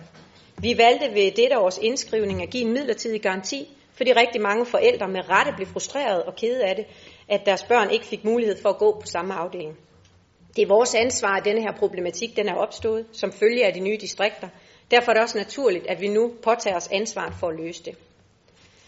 Vores fritidsklubber og vores ungdomsklubber har ligesom skolerne været under forandring, og det har betydet et stort frafald af medlemmer. Hvis frafald det skyldes, at vores børn og vores unge, som jo nu også har fået længere skoledage, har travlt med fritidsarbejde eller er aktive i forskellige foreninger efter endt skoledag, og derfor ikke har lyst til at deltage, så er det for SF ikke et problem. Men vi ved det jo i realiteten ikke. Og derfor er vi tilfredse med, at vi med budgetforliget har sat gang i en analyse af klubområdet med henblik på en nytænkning af området. På fritidsområdet der har vi også valgt at prioritere ekstra midler til aktiv fritid, et tilbud til udsatte børn. I dag har de 100 pladser til udsatte børn, der af forskellige årsager ikke deltager i et aktivt fritidsliv, og de pladser ja, de er nærmest væk inden året er begyndt. Vi har med budgetforliget valgt at afsætte en halv million kroner ekstra i 17 og i 18. Det er penge, der i den grad kommer til, gavn, øh, til at gavne en del af de børn, der nu desværre bliver ramt af deres forældres fattigdom med 225 timers reglen, kontanthjælpsloftet og integrationsydelser. Vi redder desværre ikke den stigende ulighed, der kommer af disse fattigdomsydelser. Men vi kan gøre en aktiv indsats for, at børnene, mens de er aktive gennem fritiden, har de samme muligheder som andre børn. Og det er hårdt tiltrængt, især når man kigger på den seneste opgørelse fra Arbejderbevægelsens Erhvervsråd, der rent faktisk viser, at vi i Esbjerg topper listen med børnefattigdom i Danmark. Vi kan heller ikke komme udenom, at vi har de såkaldte, grimt begreb, men de såkaldte ghettoer i Esbjerg Kommune. Vi har bygget almene boliger i et alt for afgrænset område af vores kommune, og det er en udfordring på mange områder. Vi har allerede i dag et meget stort behov for flere billige boliger, flere almene familieboliger, og vi er derfor rigtig glade for, at vi med budgettet fik afsat, øh, eller afsætter 35,1 millioner kroner i grundkapital til almen byggeri. Eller med andre ord, så får vi rent faktisk mulighed for at få flere billige boliger og familieboliger. I alt er der afsat midler til 180 familieboliger og 170 ungdomsboliger. Her er det så af afgørende betydning, at vi sikrer, at disse boliger bygges spredt i hele vores kommune, så vi ikke igen opbygger nye, store, potentielt udsatte boligområder. For SF betyder den kollektive trafik rigtig meget. Vi ønsker generelt en øh, bedre kollektiv trafik, så vi kan få flere til at benytte den offentlige transport. Så når vi med det her forlig har skabt en forbedring af den kollektive trafik med 29 millioner til drift og 12,2 millioner til anlæg, så er det klart noget, vi er ovenud tilfredse med. Vi får med øh, den superflotte plan, der ligger bag, og midlerne hertil, en mulighed for at styrke den kollektive bustrafik, så flere øh, vælger den til. Når vi i SF taler om bedre og mere bæredygtig transport, ja, så taler vi også om cyklisme. Og derfor er det også glædeligt, at vi igen i år har afsat ekstra midler til cykelstier. Cykelstier, der skal være med til at sikre, at vores kommune er bundet sammen af et flot cykelstinet, der gerne skal få flere til at lade bilen stå og tage cyklen i stedet. Der skal ikke kaste nogen tvivl om, og det tror jeg også, vi har givet udtryk for flere gange, at vi mener, der bør satses på lokale cykelstier. Fordi vi har mange steder i vores kommune, hvor netop cykelstierne er den karakter er høj på ønskelisten. Og senest er det jo så også blevet til fire lokale cykelstier i Oppekær, Grimstrup, Endrup og Gullær. Men vi har også samtidig respekt for, at de midler, vi nu har sat af, prioriteres ud fra de samlede ønsker i teknik- og byggeudvalget. Vi tror i SF på, Øh, at skal vi sikre en sammenhængende kommune, er det vigtigt at satse på aktive og bæredygtige lokalområder og landdistrikter. Derfor er det også glædeligt, at vi med budgettet sikrer en videreførelse af landsbypedelordningen, hvor lokalråd og foreninger kan søge ind på at få udført diverse forfaldende opgaver. Herudover har igen i år tildelt ekstra midler, der kan anvendes i samråd med lokalrådene på omkring 1 million kroner.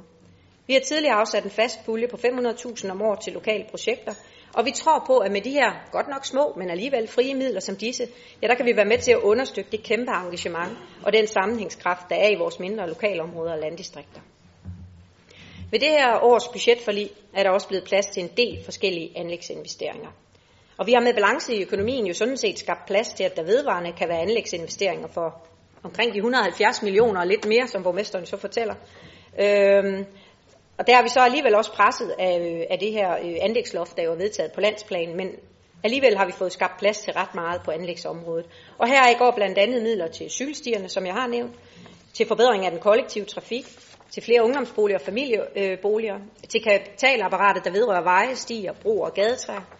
Men der skal altså ikke være tvivl om, at for SF er det højt på vores prioriteringsliste, at øh, vi anvender anlægsmidlerne til at sikre de bedste fysiske rammer for vores kernevelfærd.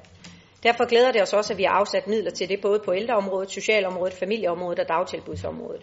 Vi havde gerne set, at der var blevet plads til lidt mere her, men er tilfredse med, at øh, der nu er hensat en del af projekterne til anlægspuljen til prioriteringer ved næste års budgetforhandlinger. Afslutningsvis vil jeg gerne kvittere for samarbejdet i forhandlingsudvalget. Det har igen i år været godt og konstruktivt, men jeg håber alligevel på, og vil også gerne appellere til, at vi til næste år sidder samlet fra starten af, og ikke dømmer nogen ude på forhånd. Det er faktisk ret overbevist om, vil styrke den demokratiske ånd i byrådssalen. Tak for ordet. Selv tak, så er det fred. Ja, tak jeg vil godt lige starte, øh, borgme- eller starte med at sige tillykke til borgmesteren med, at han nu igen i år har fået banket de andre øh, partier på plads. Jeg tænker her på Socialdemokratiet, DSF og de konservative. De har sådan set, for jeg kan se, ikke fået noget igennem. Nej, borgmesteren har drysset lidt godt ud til dem, men det er også det eneste. Jeg kan se, når jeg ser på deres øh, hvad her det, kernevelfærd, deres kerne, hvad her det, øh, politik, så har de ikke været, været, været, været så meget mand, at de har kunne få det igennem. Derfor har vi selvfølgelig forsøgt at, at lægge nogle, nogle, nogle forslag ind, som vi også håber på, at de vil stemme for. Så siger John, det er så selvfølgelig klart, at det er populistisk at gøre. Så siger vi andre til ham, jamen det kan da godt være, at det er populistisk, men det er det ikke i vores øjne, John. Hvor i vores øjne, der har vi budgettet meget, meget seriøst. Og hvis man ikke kan klare sig på andre måder, jamen så kan man altid sige, at det er useriøst, det de laver.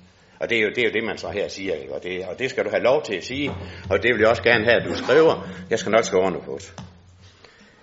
Det, det så drejer sig om nu, det er, at vi i Esbjerg skal have et P-hus.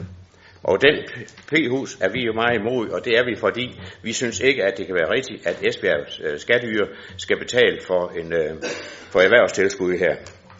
Det er jo et ulovligt erhvervstilskud, man er i gang med, og der kan jeg godt oplyse, og det ved I også godt, det sagde jeg under første behandling, at vi vil indsende det her til tilsynsrådet, og det har vi også gjort, og vi har så fået besked så sent som i går på, at de gerne vil have nogle flere oplysninger. Det er sandgående. Fordi jeg, jeg tror nemlig ikke på, at det man laver her, det er lovligt. Og så har vi også den måde, at vi vil gerne have, at vi kan, over for de ældre kan give dem lidt bedre livskvalitet. Jeg har ikke hørt noget, hverken fra Socialdemokratiet, fra SF eller fra borgmesteren sige, at man her vil højne livskvaliteten for de ældre på, hjem, på plejehjem og dem, der er bor i hjemmet. Derfor sætter vi penge her til det område også, men det skal jeg komme nærmere ind på, når forslaget de skal fremsættes. Vi har også i Esbjerg brug for noget mere asfalt, og derfor lægger vi også yderligere penge ind på asfaltområdet. Hvis vi, vi går med til det, som vi har sagt, men vi lægger så yderligere penge oveni. Fordi vi mener, at Esbjerg efterhånden ligner en østeuropæisk by fra, fra 1975 af. Så det, er, det kan vi ikke være bekendt, at det kan vi simpelthen ikke tillade, at man, man, man har sådan en, en, nogle vejbelægninger i Esbjerg. Og vi har også sat penge af yderligere til, øh, til demensområdet. Fordi vi ved jo, at der kommer rigtig mange demente for fremtiden. Og jeg tror, der kommer flere, end vi egentlig regner med. At vi så her har en, omkring 8.500 eller 9.000 mennesker, som, til, som øh, er familier eller er pårørende til de demente. Derfor mener vi, at det bør i hvert fald sættes nogle penge af, således at de også her kan få nogle, øh, noget at komme videre med. Derfor har vi så sat penge af til det område også. Vi vil ikke være med til at yde omkring små 50 millioner kroner på flygtningeområdet. Så derfor siger vi nej til det byggeri. Men vi siger ja til en øh, grundkapital til øh, ungdomsboliger. Der står på den første øh, afstemning her ved, ved Dansk Folkeparti, der står, at vi også siger ja til, til øh, familieboliger. Det gør vi ikke, fordi vi ved, at de der familieboliger, der bliver bygget, de bliver simpelthen kun bygget sådan, så man kan putte nogle flygtninge derind. Og det er så lige, at man kan... Og det, og det kan vi ikke acceptere på nogen måde. Krebsestien, det bliver meget stolt af, og meget glad for, at vi kan være med til at, at, at få den op at stå. Fordi det bliver et rigtig attraktivt område for de demente, og også for deres familier, og det er for de, også for dem, som kommer derud og bo i, i området derude. Det tror vi på vil blive rigtig godt, og derfor er vi selvfølgelig også indstillet på at sige ja til det. Og så er der ferieture til de handicappede, som vi egentlig synes er en god idé. Men vi, ja, vi synes så også, at vi mangler, at der er mange af vores ældre, som ikke kan komme på ferie, fordi de ikke selv kan tage afsted. Det har man egentlig ikke. Der har man egentlig forsømt at sige, jamen I skal også have en mulighed for at komme på ferie. Derfor må vi sætte nogle penge af til, at I også kan øh, få en hjælper med, når I engang skal på ferie. Ja, og jeg hørte jo sådan set ikke borgmesteren nævne ret meget om de ældre, men øh, det er selvfølgelig også øh, øh, normalt, for det, det er jo ikke noget, som, som, øh, som øh, Venstre går så meget op i. Øh, de går mere op i sport og kultur, og det skal de selvfølgelig have lov til at gøre. Det, det skal være dem meget vel ondt. Men altså, vi skal nok komme ind på hver enkelt punkt, når vi får afstemningerne, Skal vi forklare, hvorfor vi vil gøre de ting her. Og det vil jeg gerne sige tak for. Selv tak. Jeg brugte faktisk hele det sidste del af min tale til at snakke om ældreområdet og demens, men det er ikke sikkert, du kan huske det jo. Så går vi videre til Henrik Valø. Ja, tak. Øhm, vi er samlet her omkring et bredt forlig med 27 ud af 31 mulige mandater og et ganske højt anlægsniveau. Det er da rigtig rart at stå med her ved andenbehandlingen af budgettet for 2017 og overslagsårene. Og så bare på en lille intens uge. Og det der med en lille intens uge, det var der jo nok en årsag til, nemlig den, at vi i år ikke stod med ryggen mod muren, som man måske med rette kan sige, vi gjorde sidste år. Vi skulle og skal til stadighed være særdeles økonomisk bevidste og ansvarlige, øh, men det har været rart i år at kunne tænke lidt i både at udvikle og gøre vores kommune bedre på flere fronter. Og det synes jeg, vi har. Lad mig i flink nævne styrkelsen af dagtilbud og skoleområdet. Jeg ved, at mange af jer har været inde på det her tidligere, men det bliver en gentagelse, sådan er det jo. Øh, med hensyn til skoleområdet, så var det jo en styrkelse, som vi allerede sidste år øh, talte om. En forhåbentlig øh, betydeligt forbedret kollektiv bustrafik, flere parkeringsmuligheder, flere ungdoms- og familieboliger, flere midler til fremtidens moderne demensplejecenter ved Krebsestien, forbedret ishockey- og skøjtefaciliteter, bedre vedligeholdelse af vores veje, fortorv, broer og gadetræer, og mange andre rigtig gode tiltag, som bringer os tættere på vores vision om at styrke bosætningen i vores kommune, og samtidig med at være, til, at være med til at vise og promovere Esbjergs storbykvaliteter. Som jeg også sagde ved førstbehandlingen af budgettet, så har der på ingen måde været plads til at rute med pengene, men jeg synes, vi har fået noget for dem med det her budget. Så det glæder mig, at Venstre, Socialdemokraterne, SF, Liberal Alliance og Konservative øh, i ganske fornuftig enighed, kan man vel godt sige, har kunnet indgå et budgetforlig. Jeg tror fortsat, at det tjener borgerne bedst, at så mange, og her var det jo så 27 ud af 31 mulige, står bag de økonomiske og indholdsmæssige rammer for et budget 2017 og overslagsårene. Jeg synes også, der er blevet plads til politisk aftryk i dette budget. Fredrik har en anden mening, men øh, vi er jo ikke ens. Vi skal ikke være ens. Og det er måske netop det, at vi ser tingene lidt fra forskellige vinkler, der gør, at vi nu står med et budget, vi faktisk godt kan være bekendt. Der er blevet prioriteret og omprioriteret og på den måde skabt det nødvendige råderum, der giver os luft til de mange nye investeringer. På mit eget område, social- og arbejdsmarkedsområde, øh, i jobcenter, der er det med stor tilfredshed, at vi i år har valgt at investere. Borgmesteren var også inde på det, og jeg er rigtig godt tilpas med de ekstra ressourcer til en tidlig og mere omfattende indsats for de forsikrede ledige. Forskningen viser faktisk, at tidligere motiverende samtaler får ledige hurtigere i arbejde. Derfor forventer jeg, at vi øh, vil se kortere ledighedsperioder for de borgere, der bliver omfattet af indsatsen. Jeg er det øvrige social- og arbejdsmarkedsudvalg med nøje følge udviklingen på det her område. Birkehuset. I Esbjerg bygger vi meget, hvilket også kommer en række borgere på Social Rehabiliteringscenter til gode. Der etableres nu syv erstatningsboliger på Social Rehabiliteringscenter ude ved Birkehuset. Vi flytter således botilbuddet vinklen og udvider med to pladser, så der i alt bliver syv pladser. En sag, vi allerede ved sidste års budget talte om, men ikke kunne finde midlerne til. Og vi er der ved at, ved at være til vejs ende med at give vores handicappede borgere tidsvarende boliger. Pædagogisk ledsagelse har også været nævnt i dag. Øh, vi har i fællesskab kunne finde midler til, at vores handicappede borgere kan komme på noget, der i det mindste minder om sommerferie, og det er vigtigt for mig. Den pædagogiske ledsagelse er et vigtigt element i Esbjerg Kommunes fortsatte bestræbelse på, at vores handicappede borgere kan komme tættere på det almindelige liv. Det er af rigtig stor betydning for de her svage borgere, at der også er ferie- og udflugtsmuligheder for dem. Og så er jeg skrevet i parentes, jeg synes det er værd at huske, at de kan ikke selv, det er os, der kan det for dem. Nu fandt vi forløb til to år, og heldigvis er der jo budgetlægning igen om et år. Karate-projektet. Også karateprojektet i Danmark skal lykkes til at finde midler til, midler til i yderligere to år. Der er for mig ingen tvivl om, at vi i karateprojektet har et projekt for aktiveringsparate kontanthjælpsmodtagere, der i høj grad hjælper nogle af disse svage kontanthjælpsmodtagere på benene igen, sådan helt bogstaveligt. Noget, øh, nogen, som ellers har været svære at nå. Projektet er et alternativ til det kommunale aktiveringstilbud, og ikke det billigste, vi har, men det har gennem årene bestemt vist sin berettigelse. Team opkrævning. Team opkrævning var faktisk ikke en del af dette budget i balance, men da jeg bragte emnet på banen, blev der nikket rundt om bordet, og tak for det. Det er jo sådan, at der til synligheden ikke rigtig længere findes noget, der hedder skat i det her land. I hvert fald har de kastet håndklædet i ringen, øh, og derfor har det haltet noget med visse opkrævningsopgaver. Og blandt andet på den baggrund har Borgerservice i 2016 for egne midler midlertidigt styrket opkrævningen med et ekstra årsværk i teamopkrævning. Det ekstra årsværk har betydet rigtig meget og har tjent sig selv hjem flere gange. Hensigten med det er at motivere og opfordre flere borgere til at lave frivillige aftaler med kommunen omkring betaling af restancer.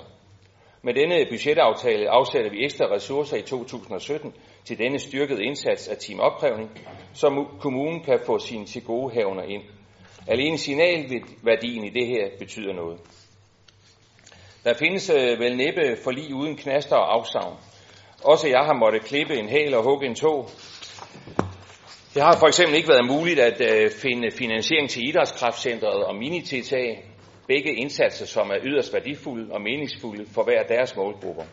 Jeg glæder mig derover, at begge kan fortsætte endnu et år. Og jeg vil arbejde hårdt for, at vi får finansieringen på plads ved næste års budget. Så er der noget af alt det andet, jeg vil sige noget om. Og I tror det næsten ikke, men øh, jeg vil lige nævne parkering i Esbjerg Midtby. Ja, sådan lød det også ved forhandlingsbordet, når jeg bragte det emne på banen. Noget af det, I hørte mig om at tale ved, ved førstbehandlingen af budgettet, var parkering i Esbjerg Midtby. Øh, det blev der også, som borgmesteren sagde, en, øh, det fik en fremtrædende plads. Jeg har skrevet et rimelig stort samtaleemne, men det dækker jo nogenlunde over det samme i selve budgetforhandlingerne. Øh, og selvom jeg nogenlunde hver gang jeg bragte dette øh, emne på bane, kunne ane en vis, skal vi kalde det moro, rundt omkring øh, forhandlingsbordet, så er jeg glad for, at jeg holdt ved. Og det er, fordi jeg faktisk også finder dette emne ganske vigtigt for vores by og for vores kommune. Snakken har primært handlet om placering af et eventuelt parkeringshus, betalingsparkering i hele Midtbyen, inklusiv museumspladsen og meget andet. Nu er vi landet den her sag sådan, at der bygges et parkeringshus i Danmarksgade, øh, hvor der alene bliver betalingsparkering parkering efter to gratis timer ind i selve parkeringshuset. På den måde får borgerne, turister og alle andre en mulighed for mod betaling at parkere mere end to timer. Vi må så bare håbe, at, man, at de kan finde det her parkeringshus. Og vi får således heller ikke denne gang betalingsparkering hele Esbjerg Midtby, og ej heller betalingsparkering på museumspladsen. Øh, og så vil jeg sige med selve, i forhold til selve parkeringshuset, vi valgte en løsning, i min verden bestemt ikke den bedste, men det var den, vi kunne blive enige om. Og øh, der er også i parentes skrevet, det var ikke nødvendigvis noget, jeg skulle læse op, men det gør jeg så alligevel. Vi havde også øh, vi havde den her mulighed, vi kunne vælge mellem Danmarksgade eller Danmarksgade. Så det var det, vi gjorde. Jeg kunne sige meget mere, og det skal jeg nok spare jer for, øh, fordi forhandlingsudvalget, de har hørt rigtig meget. John han nikker, han har tænkt, hold da op, jeg må blive fri. Øh, graffiti. Øh, det glæder mig lidt, at vi fik taget hul på, på diskussionen omkring graffiti i kommunen. Desværre har vi ikke endnu ikke afsat et beløb, så vi kunne få alt, eller bare næsten, eller bare noget graffiti fjernet. Men vi er i forlispartierne enige om, at der skal ske en forstærket indsats, så det forventer jeg mig faktisk en del af. Det kunne være fantastisk på sigt at blive en fuldstændig graffitifri kommune. Trafik kan jeg heller ikke undlade lige at nævne lidt om. Noget af det, der også har været talt om, er kapacitetsfremmende tiltag i Storgade. Og øh, sådan oversat, så betyder det, at vi har talt om de mildest talt elendige trafikale forhold, der, der med den øgede trafik er i Storgade, og ikke mindst mangel på anlæggelse af lyskryds i Storgade ved Hedelundvej. Forlispartierne er positive, og så vil jeg sige, så er vi nået rigtig langt. Det er jeg glad for. Lad os forløse disse trafikale udfordringer med næste års budgetlægning. Jeg finder det rigtig meget nødvendigt, at vi tager denne, denne snak om bedre og mere fremkommelig infrastruktur rigtig alvorligt. Jeg kunne opfordre byrådsmedlemmer til at køre en tur af Storgade en hverdag, for eksempel mellem 15.30 og 16.15. Øh, der er ofte kø fra før broen ved Jagtvej, for overhovedet at komme ud af byen. Og nu er man oven i købet godt i gang med at lave yderligere, jeg kalder det trafikgenerende tiltag i Storgade, så intet tyder på, at noget bliver bedre. Og vi taler altså om en af vores virkelig befærdede ind- og udfaldsveje, hvor man med fjernelse af forskellige parkeringsmuligheder i øvrigt også generer det tilbageblevende handelsliv mest muligt. Skal de trække vejret? Øh, så er vi kommet til grundkapital, øh, almene boliger. Øh, jeg vil også gerne igen i år nævne grundkapital til nybyggeri, almene boliger. Vi afsatte afsat i budgettet godt 35 millioner som grundkapital til nybyggeri til almene boliger. Det er det, vi i forhandlingsudvalget er enige om, og det er rigtig fint, synes jeg.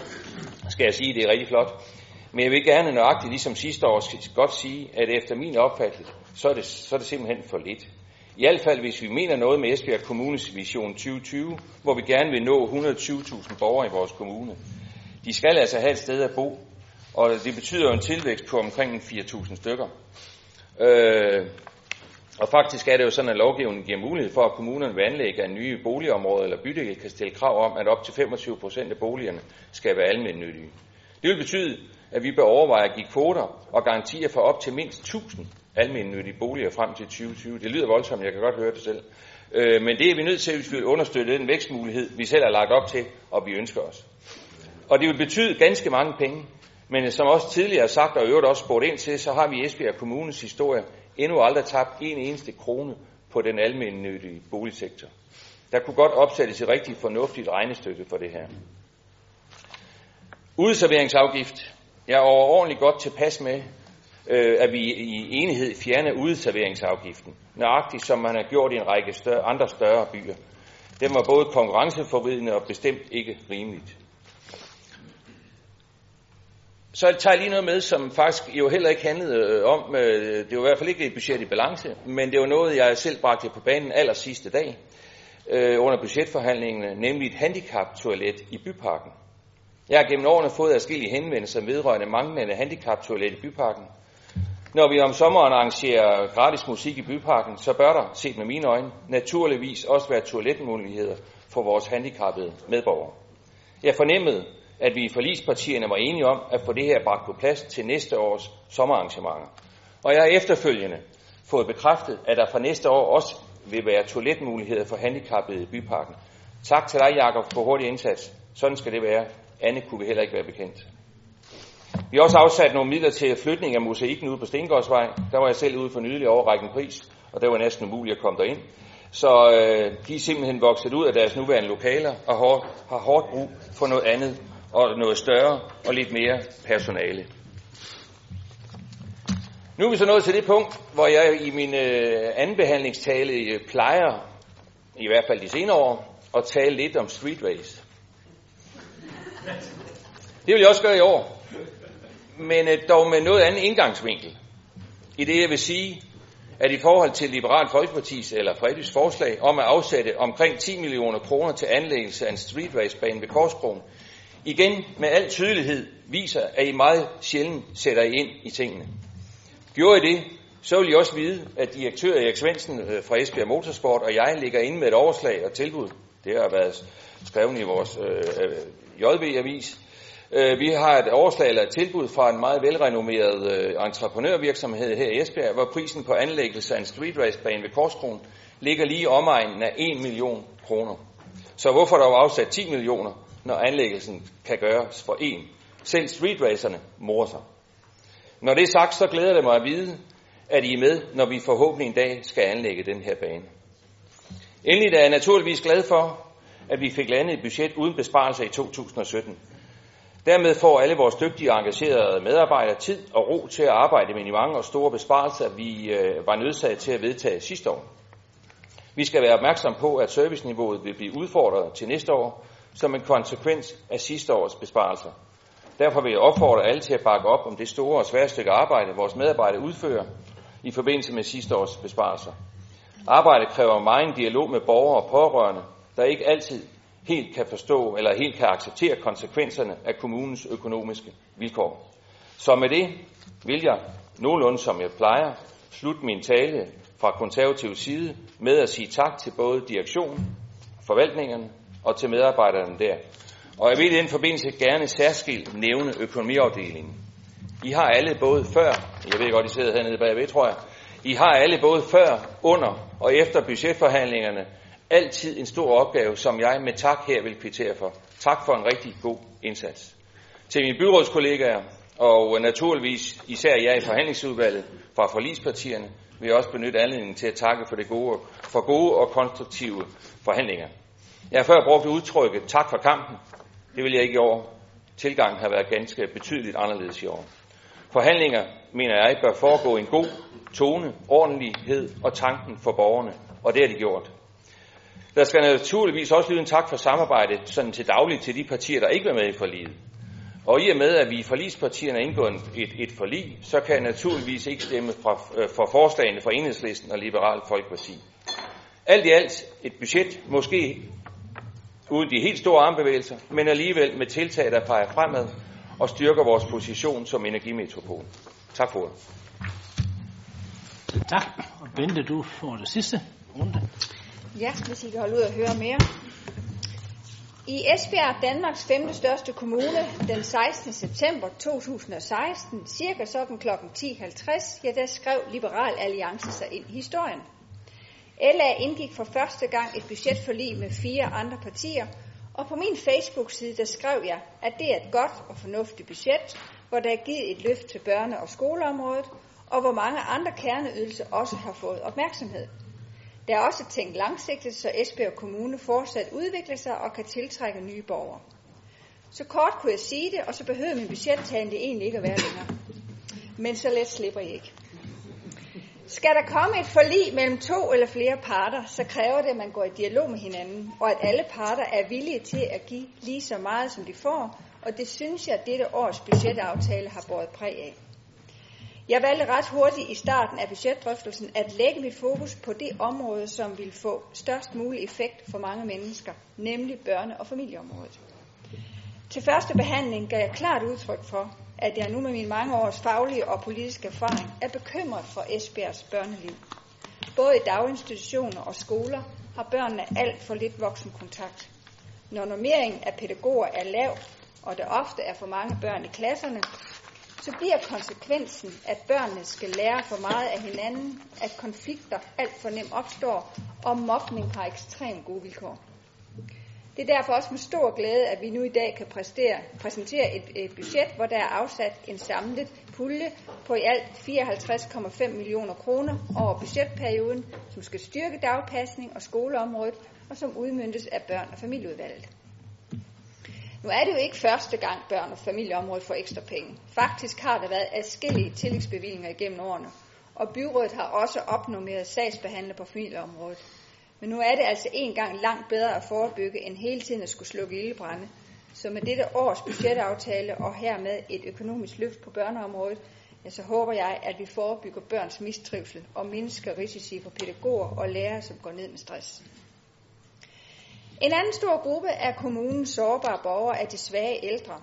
På landsplan der rammes 15.000 nye borgere hvert år af demens. I Esbjerg Kommune har Alzheimerforeningen opgjort, at der i 2020 vil være mere end 2.000 borgere, selvom borgmesteren sagde 1900, som lider af demens. Demens skyldes ikke nødvendigvis alderdom, men, er en risiko, men der er en risiko for at få en Alzheimers sygdom, og demens den stiger jo med alderen. Og da vi ved, at der i fremtiden bliver flere ældre borgere, ja, så stiger frekvensen også af antallet af demensramte.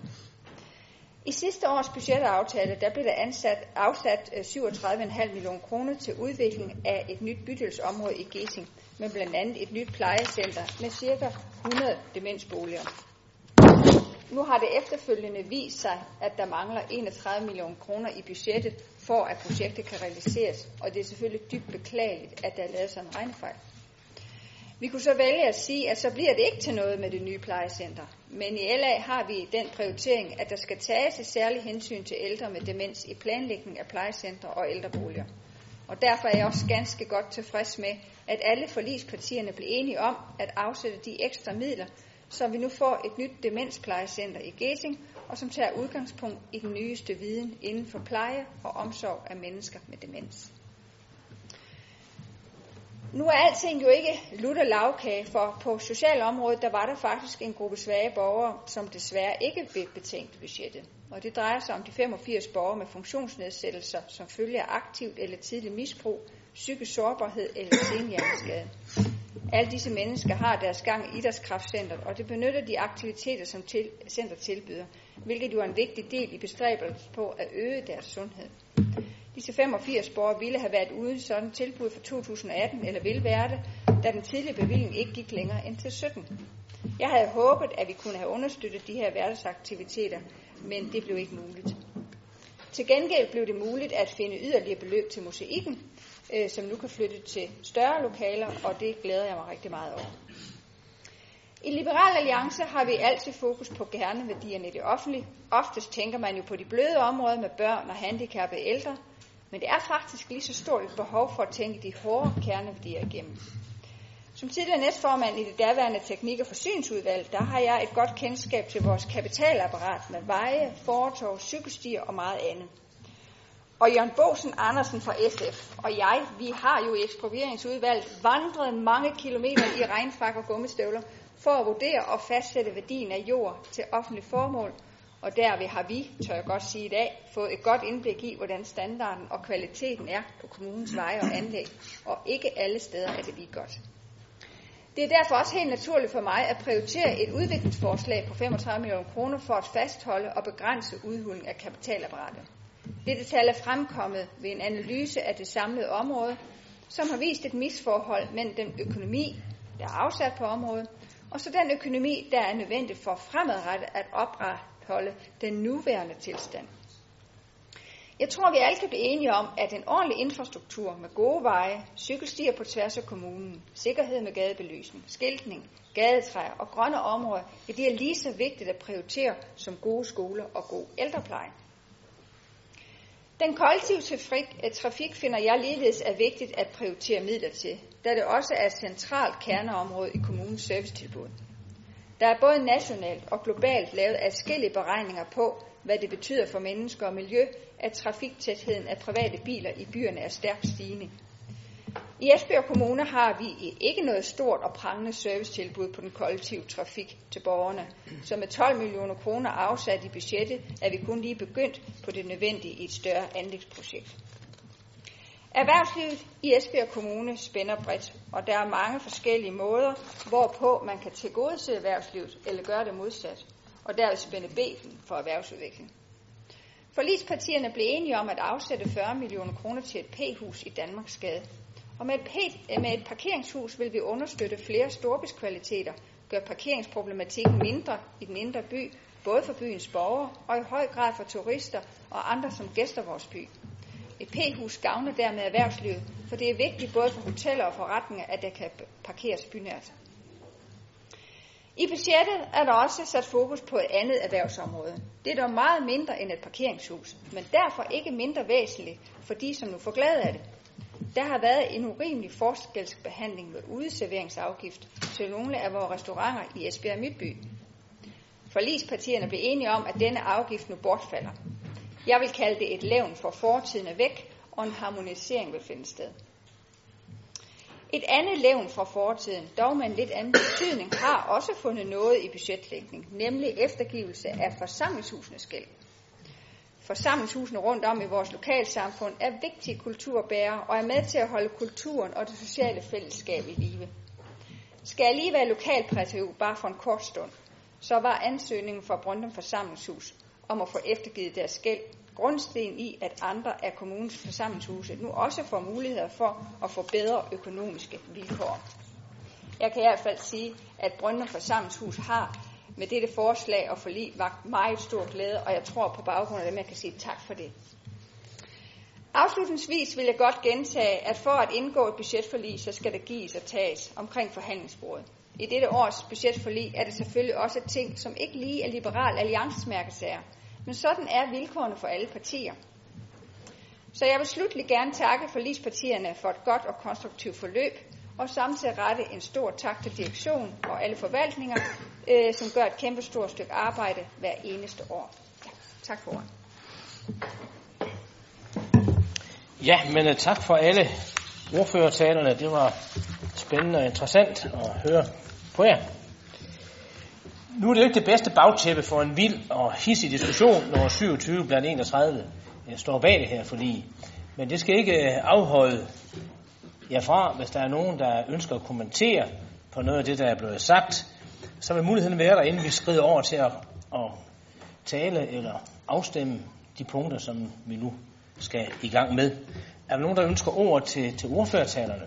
Fordi ellers vil jeg gå i gang med selve ændringsforslagene.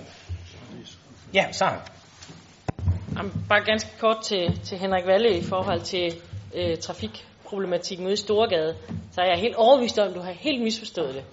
Vi skal ikke have bedre og bredere veje til bilerne, vi skal have bredere cykelstier, Henrik.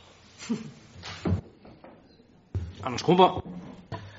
Ja, der er jeg så, så dybt uenig med, med enhedslisten. Det er ikke den eller det er både og. Og jeg er faktisk meget glad for, at vi i budgetforlisteksten fik uh, skrevet det her fokus ind i forhold til bedre fremkommelighed. Fordi vi kan se, at biltrafikken den stiger 2% om året. Uagtet at vi bygger større og bredere cykelstier, så, uh, så kommer der flere biler. Og hvis vi skal uh, have en mere tættere byfortætning, som enhedslisten også bakker op om, så skal vi også sikre, at bilerne de kommer til og fra øh, vores indre byer. Vi kan bare tage ud og se Hjertingvej, hvad forbedringerne derude har skabt i forhold til mobiliteten.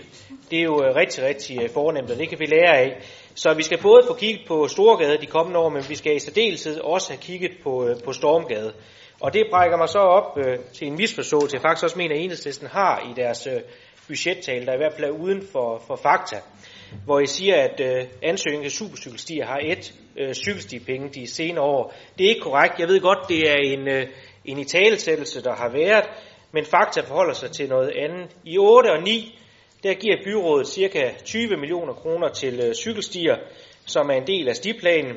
I 10 og 11, der laver vi en cykelsti fra øh, Tømmerby øh, til Tjæreborg langs Kongeåvej, den koster ca. 22 millioner. De 15 dem, det er Esbjerg Kommunes penge, og de 6 millioner, det er for statens penge. Og det er vel at mærke en strækning, vi har stående i stiplanen. I 2011, da der blev lukket nogle folkeskoler, der vælger vi så at sige, at når de her skoler de er lukket, jamen så bruger vi nogle cykelstimidler til at lave cykelstier. Det er for eksempel den cykelsti, som er særdeles øh, god både for turister, men også borgere, der bor i Vesternebel, nemlig fra Vesternebel til Brundum. Og så er der også lidt cykelturisme, hvor vi rigtig gerne vil lave en sti fra Løstrup til Damhus. Den får vi også lavet, og så er det Vejdirektoratet, der betaler en tunnel. Og så er det rigtigt, så kommer der en supercykelsti i 2014, og den koster for Esbjerg Kommunes vedkommende 5,2 millioner kroner, og der får vi et tilskud fra staten på 8 millioner kroner. Det er altså rigtig godt købmandskab. I den supercykelsti, det synes jeg ikke, det er særlig meget prestige, så laver vi blandt andet en tunnel under øh, Stormgade, som er en af de farligste kryds, vi har i hele vores kommune. Det er også med til at afvikle den trafik ude i Stormgadekrydset noget billigere. Sandheden den er, at vi ikke har været dygtige nok de senere år til at afsætte midler til cykelstier.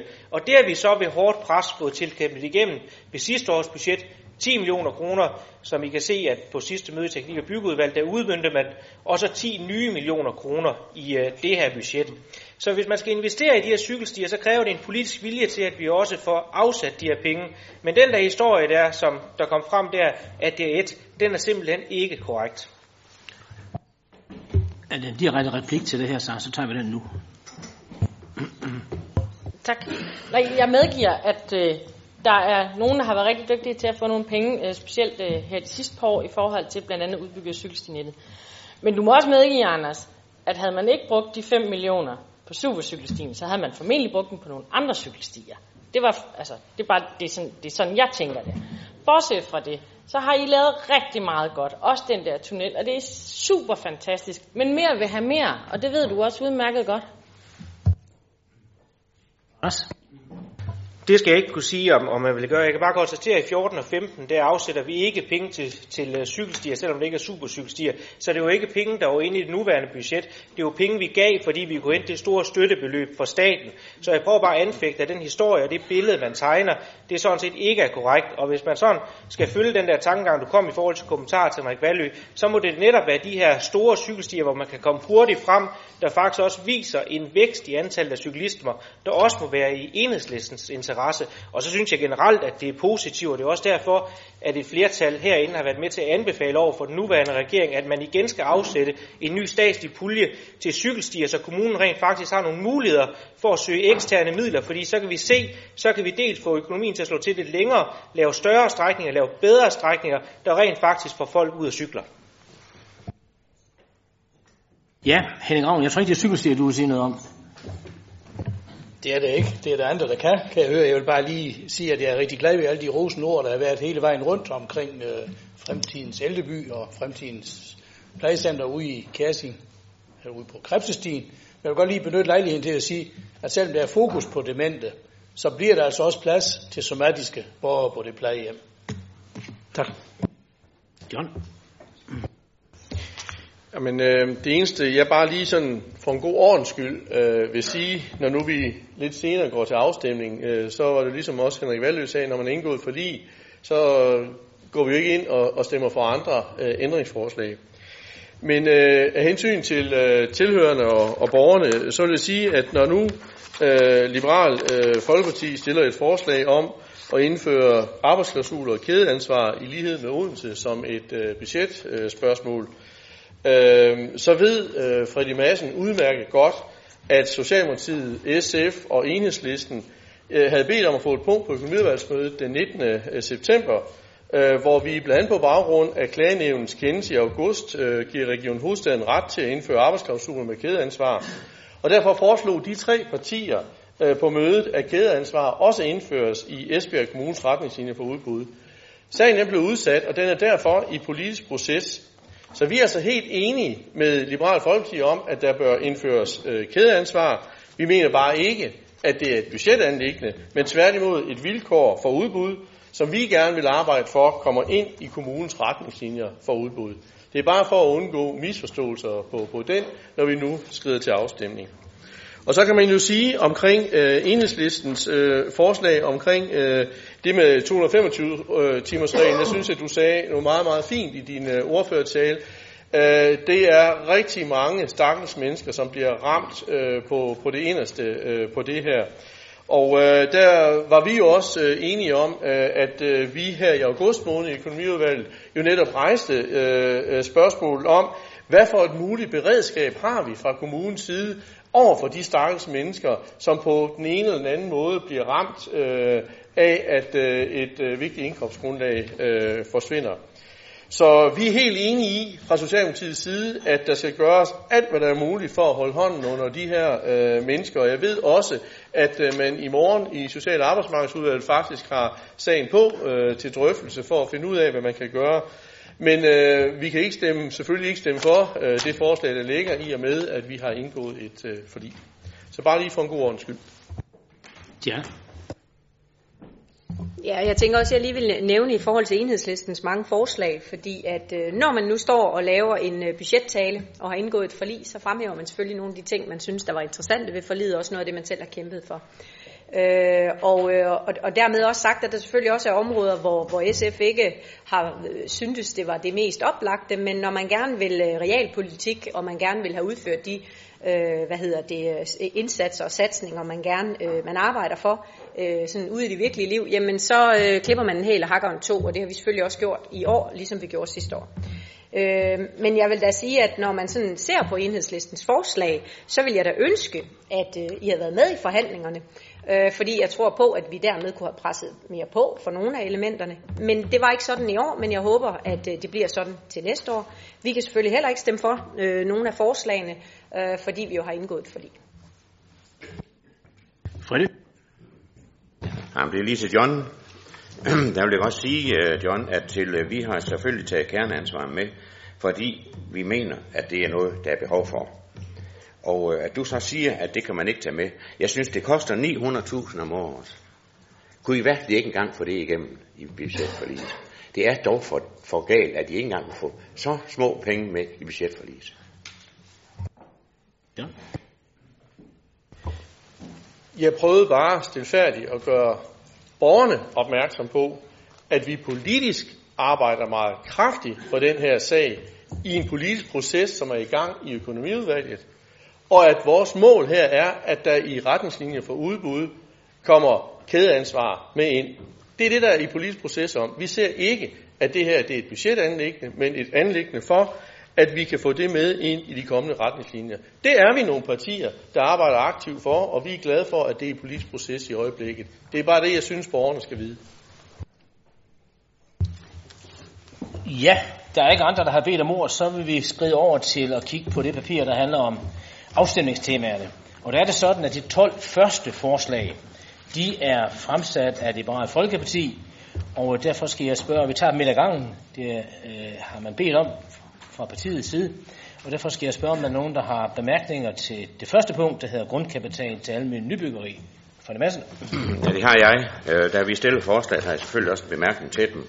Det er sådan, at til, øh, vi har sagt, at til, at vi godt vil være med til ungdomsboliger, øh, til en grundkapital her på, på 5,8 millioner kroner, men vi vil ikke være med til et familieboliger, som finansieres på 6,4 millioner og 9 millioner i 19.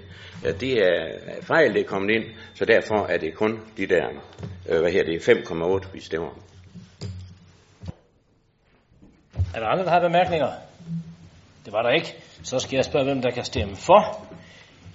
Punkt nummer 1, fremsat af Liberale Folkeparti. Ja, hvem stemmer imod? Ja tak. Så går vi til øh, nummer 2. Det er sådan, vi lige har hørt bemærkninger på. Jeg ved ikke, om Frederik Madsen har yderligere bemærkninger end dem, der er kommet. Jo, tak. Nu er det sådan, at vi stiller et forslag her, som koster 900.000 kroner om året til kageansvar. Og hvorfor gør vi så det? Det gør vi, fordi vi i dag mangler håndværkere i Esbjerg. Og derfor er det mulighed for, at vi kan få nogle lærlinge ind, hvis vi laver en kageansvar. Så kan vi kræve det, at vi, vi får lærlinge på de forskellige arbejdspladser, når vi nu udbyder arbejdet. Samtidig med, at også man overholder overenskomsterne. Det er man ikke for god til, øh, hverken i Esbjerg eller andre steder, øh, og når man har de udlændinge, der arbejder for en. Det man mange gange gør i det her, det er da bevisligt, at til man så siger, jamen nu får I så og så meget i timen, og så arbejder I bare 20 timer i stedet for de 8, som I skriver på jeres lønseddel. Vi forlanger, at vi vil have det her, og så kan John sige, hvad han vil, men jeg mener, at det her, det er en kernepolitisk område for Socialdemokratiet, og derfor kan jeg ikke forstå, at de ikke har kunne kæmpe det her igennem i budgetforliget. Det tror jeg, vi har fået forklaring på en gang. Er der andre bemærkninger?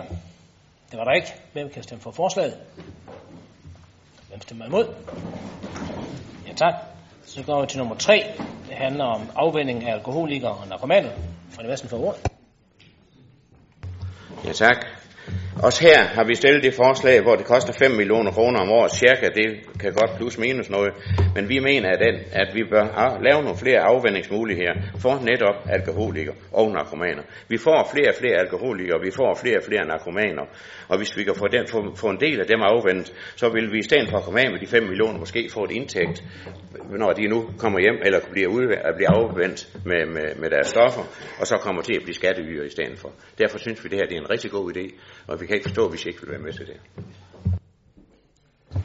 Der er ikke nogen, der har markeret, så hvem kan stemme for forslaget? Ja, hvem stemmer imod? Ja tak. Vi går videre til punkt nummer 4, der hedder mere tid i hjemmeplejen. Ja, tak. Det er sådan, at vores hjemmehjælpere bliver slidt op efterhånden, og øh, vi ser jo gang på gang, at de bliver syge, og de bliver slidt i både ben og arme og i ryggen, således at de ikke kan arbejde. Og øh, vi har den opfattelse, at vi synes også, at vi bør have nogle flere hjemmehjælpere, vi bør have nogle flere hjælp til vores ældre medborgere. Derfor stiller vi det forslag her. Ja, ingen har markeret, hvem kan stemme for forslaget? Ja tak, hvem stemmer imod? Ja tak.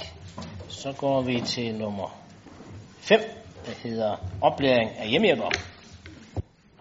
Ja, tak. Ja, det er måske det forkerte ord, men øh, det, det vi egentlig mener med det her, det er, at vi bør have nogle kurser, vi bør have noget hjælp til de her hjemmehjælpere, som er ved at slide sig selv op, og derfor bør man have sådan, at vi i hvert fald giver dem noget undervisning i, hvordan de skal, og hvordan de ikke skal, påføre, eller skal udføre arbejde rundt omkring. Og vi mener, det vil være en rigtig god idé. Ja, og hvem kan stemme for det forslag? Ja, hvem stemmer imod? Ja tak. Så går vi til nummer 6, der hedder hjælp til pårørende til demente. Madsen. Som vi, som vi alle ved, så øh, har vi jo en del demente i Esbjerg, og, det bliver, og de bliver flere og flere, øh, det længere vi kommer frem. Det er beviseligt, og øh, vi har i dag øh, cirka 8.500-700 øh, pårørende til de demente, og vi mener, at det ville være godt, hvis vi kunne hjælpe dem på en eller anden måde, således at de måske bedre kunne tage sig lidt af de demente. Så også det vil også kunne give en besparelse på den kommunale budget. Henning Ravn. Jamen, det er jo netop et fokusområde i den nylige vedtagende demensstrategi, vi har her i kommunen. Så det øh, har vi jo helt fokus på. Jeg kan da også lige oplyse her, at vi for nylig har fået 1.058.000 fra Sundhedsstyrelsen netop til et kvalitetsløft af indsatsen over for de pårørende til de demente. Så det er der fuldt fokus på, uden de her penge fra de. Jamen det kan godt være, at du har, du har ret i, at vi har gang i det, men det er for let. Ja, hvem kan stemme for forslaget? Hvem stemmer imod? Ja. Så går vi til nummer 7 om street race på Korsgården. Fredrik? Ja. Øh, vi stiller her det forslag, at vi skal have lavet en striptebane bane for, for, øh, for striptracerne. Og øh, er, øh, med hensyn til, at Valø øh, har snydt og bedraget de her striptracer, så vil vi altså stille forslaget nu, og i håb om, at han så vil være med. Men nu kan jeg så forstå, at nu har Hans, han er vel også til stede her, at han skal have nogle nye medarbejdere. Fordi Valø er jo selv gået, begyndt at gå ud og få tilbud rundt omkring. Og det ved jeg ikke, om, om man fra, fra udvalget sige, kan acceptere, at vi har en mand rendende rundt og tage tilbud ind på, på noget arbejde. Vi har sagt, at det vil koste ca. 9,5 millioner kroner. Det har vi fra forvaltningens side fået besked på. Og der skal vi have til anlæg, rådgivning og VVM-redegørelse 1 million kroner. Vi skal have en anlægs, øh, anlæggende en bane på 600 meter lang, 10 meter bred, og autoværn i begge sider, det vil koste 5,5 millioner kroner. Og så skal vi have en støjskærmning øh, derude også, og den vil koste ca. 3 millioner kroner. Og så er der en drift på anlægget derude fra 2018 til 100.000 om året. Vi synes, vi synes, at Valø her, på grund af hans sny og hans bidrag over for de her mennesker, ikke kun over for dem, også over for mig, men det tager vi så i valgkampen, at man her øh, siger, at det koster en million. Jeg synes, det er noget fattigt noget at sige, fordi når bare støjskærmningen derude, det vil komme til at koste en masse penge over 3 millioner kroner, så kan jeg ikke forstå, hvordan du kan få det her til, til at blive lavet for en million. Men Hans, han er til stede her. Jeg vil anbefale, at du bliver ansat dernede, og så bliver vi fyret nogle af de folk, der er dernede. Ja. Hvem kan stemme for forslaget? Hvem stemmer imod? Ja tak. Så går vi til nummer 8, grundkapital til 20 boliger til hjemløse. Ja, tak. Ja, det er jo nok en folkefærd, vi ikke taler så meget om. Og det er nok også, fordi der ingen stemmer er i. Fordi så har man nok gjort det. Det er mere med, med sport og kultur, der er der flere stemmer i, så det, det går man meget mere op i. Vi mener, at vi bør i hvert fald lave 20 boliger til vores hjemløse her i Esbjerg. Og derfor vil vi afsætte 1,6 millioner kroner netop til grundkapital, så vi kan få bygget de der hus. Ja. Det er et rigtig sympatisk øh, forslag, Freddy. Jeg kunne bare godt tænke mig at høre, hvad det er for en type bolig- boliger, du tænker, fordi præcis hjemløse kan du ikke putte ind i almindelige boliger. Jamen, det er ikke mit problem at finde ud af, hvad boliger det typer, der skal være. Det må være sådan, at det er forvaltningen, der finder ud af, hvad boligtyper der er, der er behov for her. Ja, hvem kan stemme for forslaget? Hvem stemmer imod? Ja. Så går vi til forslag nummer 9, som meget enkelt bare hedder ny asfalt. Ja, øhm, vi vil indsætte 10 millioner kroner om året yderligere end det, der er lagt ind til ny asfalt i Esbjerg. Og det vil vi, fordi vi synes, at asfaltproblemerne i Esbjerg, vores veje er for dårlige. Som jeg har sagt før, så er det ligesom om, at det her det er Østeuropa for meget gammel tid. Det er så ujævnt, og det er så ødelæggende. Og det gør også ud over vores, øh, vores, hvad her det, vores, vores veje, således at vores, øh, hvad her det, selve gruppen dernede, at, at, at det går i stykker, og så bliver det jo meget dyrere. Øh, jeg mener, at vi skal, vi skal sætte de her 10 millioner kroner af, og det synes jeg også, I skal sige ja til. Ja, hvem kan stemme for det forslag? Hvem stemmer imod? Ja, tak. Så går vi til nummer 9, der hedder... Nej, det er nummer 10. Nye toiletter på eksisterende ishockeystadion. Fredrik? Ja, tak. Det er ikke fordi, at vi har noget imod, at der bliver bygget en ny ishockeystadion her i Esbjerg, men vi mener godt, at den kunne skydes nogle år. Fordi altså, vi mangler jo sådan set også penge i Esbjerg Kommune. Vi har behov for mange penge på mange andre områder. Derfor mener vi, at den kan godt eksistere nogle år endnu. Vi har lige fået lavet en ny bane derude, eller hvad her det, er noget nyt øh, is derude, så det skulle nok kunne holde i nogle år endnu. Derfor synes vi, at hvis vi nu sætter 2 millioner kroner af, fordi vi ved godt, der er mangel på toiletter derude, at vi får nogle yderligere toiletter lavet derude, således at det også her er mulighed for at komme på toilet ude på Islandsdag. Men, men det vil vi gerne gøre, og så vil vi gerne komme ind på, på det senere på, på Ja, hvem kan stemme for det forslag? Ja, hvem stemmer imod? Jeg er lige ved at komme i tvivl. Ja, vi går til nummer 11. Etablering af produktionskøkkener på alle plejehjem. Madsen. Ja, tak. Vi vil gerne give de ældre en bedre livskvalitet på vores plejehjem. Og det kan vi gøre ved, at vi laver en, en produktionskøkken på plejehjemmet, i stedet for det store fælles produktionskøkken, vi har. Mange kommuner er begyndt at nedlægge de store køkkener, og så går over til at lave produktionskøkkener på de enkelte plejehjem. Derfor er vi indstillet på at betale det, det koster, nemlig at oprette på vores plejehjem produktionskøkkener til 21 millioner kroner, og så over årene 5,5 millioner. Vi mener, at det er måden, hvorpå vi kan få vores ældre til at spise noget mere og få en bedre livskvalitet. Fordi når det kommer til at dufte rigtig godt af mad, så vil man også spise noget mere. Det ved vi selv, hvis det er som vi går nogle steder. Ja, hvem kan stemme for forslaget her? Ja, hvem stemmer imod? Tak. Så går vi til sag nummer 12.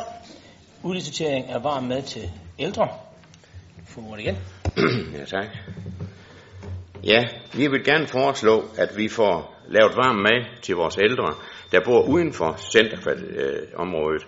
Og så vil vi gerne lave sådan, at vi får en udlicitering af den madproduktion, således at de ældre kan få varm mad, i stedet for det kolde mad, de får på nuværende tidspunkt. I dag får de jo mad hjem til en hel uge gang, og det synes vi egentlig er ikke er rimeligt. De bør have varm mad hver dag, de skal have førhen, og det vil vi gerne være med til at støtte, og det koster 2 millioner kroner om året, eller 2,2 millioner om året. Ja, og hvem kan stemme for det? Og ja, hvem stemmer imod? Ja, tak. Så har vi forslag nummer 13, som er fremsat af enhedslisten. Det hedder nedlæggelse af Team Kontrol. Skal vi så? Tak skal du have. Team Kontrol har nu eksisteret et par år i Esbjerg Kommune og har som ædelt formål at forhindre snyd med offentlige ydelser og socialt bedrageri. Kontrol, straf og stigmatisering har aldrig skaffet syge, udsatte og handicappede i arbejde. Esbjerg Kommunes eget team kontrol inddriver en masse penge til kommunekassen med metoder, der efter enhedslæsens overvisning ikke er i orden. Anonyme tips og anmeldelser gennem Esbjerg Kommunes hjemmeside, ulovlig overvågning, indtrængen på privat grund og ufine beskyldninger er nogle af de historier, vi hører. Borgerne får ofte ret i Ankestyrelsen, hvis altså de har ressourcer til at klage. Vi mener ikke, det er en værdig måde at føre socialpolitik på. Vi vil derfor gerne foreslå, at teamkontrol bliver nedlagt, og at man bruger sund fornuft i stedet for kontrol og dyneløfteri. På samme måde ønsker de forenede borgmesterpartier flere og tidligere samtaler med de forsikrede ledige, forsikrede ledige, som vi har hørt om tidligere i dag. Forventningen med dette forslag er, at kommunen kommer til at tjene penge på det. Det er den samme form for hets mod uforskyldte arbejdsløse, som vi i enhedslisten ikke vil være med til. Så længe der er flere arbejdsløse, end der er arbejde til, giver det absolut ingen mening at presse folk på den her måde. Så kære politikere, ledighed, sygdom eller arbejdsskade kan ramme os alle. Stop hesten, og lad os sikre gode forhold for vores uheldsramte borgere i stedet for. Tak. Ja, tak. Nu er det jo sådan, at vi er et budget, vi taler om, og øh, det, vi tager meget, budgettet meget seriøst. Vi går ikke som enhedslisten gør, stemmer imod de forslag, som egentlig er deres egen politik, som de nu har gjort lige før. Vi også for, for eksempel de forskellige punkter, hvor vi har sagt, at det vil vi gerne have. At så stemmer enhedslisten imod, og jeg ved ikke, hvorfor de gør det. Men vi vil gøre det, at vi stemmer i hvert fald efter vores overbevisning her i byrådet, og derfor vil vi stemme ja til det forslag. Ja, hvem kan stemme for forslaget så? Ja, hvem stemmer imod? Ja tak. Så går vi til nummer 14, som hedder ramme til kommunal jobgaranti ved 225 timers reglen. Så. Ja tak. Så skete det igen. Man har igen fået fat på de fattigste, de sygeste og de mest udsatte. Skal kæmpe til lykke til regeringen for at gå, få gennemført deres fattigdomsskabende reformer. Nu sidder vi så her som byrådsmedlemmer i Esbjerg og skal håndtere den øgede fattigdom, hvor familier, der sættes sættes på gaden, og de syge ikke har råd til medicin. Historier om familier, der ikke har råd til huslejen, eller den enlige mor, der ikke har råd til at købe frugt til sit barn, er allerede hverdag nu. Enhedslisten kan vi ikke bare lade stå til og sige, at det er regeringens skyld, eller de kan bare tage sig et arbejde. For sådan er det ikke. Flere er kommet på kontanthjælp. Dagpengereformen har gjort, at flere uden arbejde pludselig ikke kan få dagpenge længere, og forskellige reformer har sendt flere syge og med nedsat arbejdsevne ud på kontanthjælp. Vores forslag om en kommunal jobgaranti handler om at afsætte et rammebeløb, der skal gå til at afbøde de konsekvenser, disse fattigdomsskabende reformer har haft. Hvad med familiernes sundhed? Hvordan vil Esbjerg Kommune håndtere de familier, der bliver smidt på gaden? Vi tror på, at vores løsning er langt billigere, end at hvis vi bare lader stå til.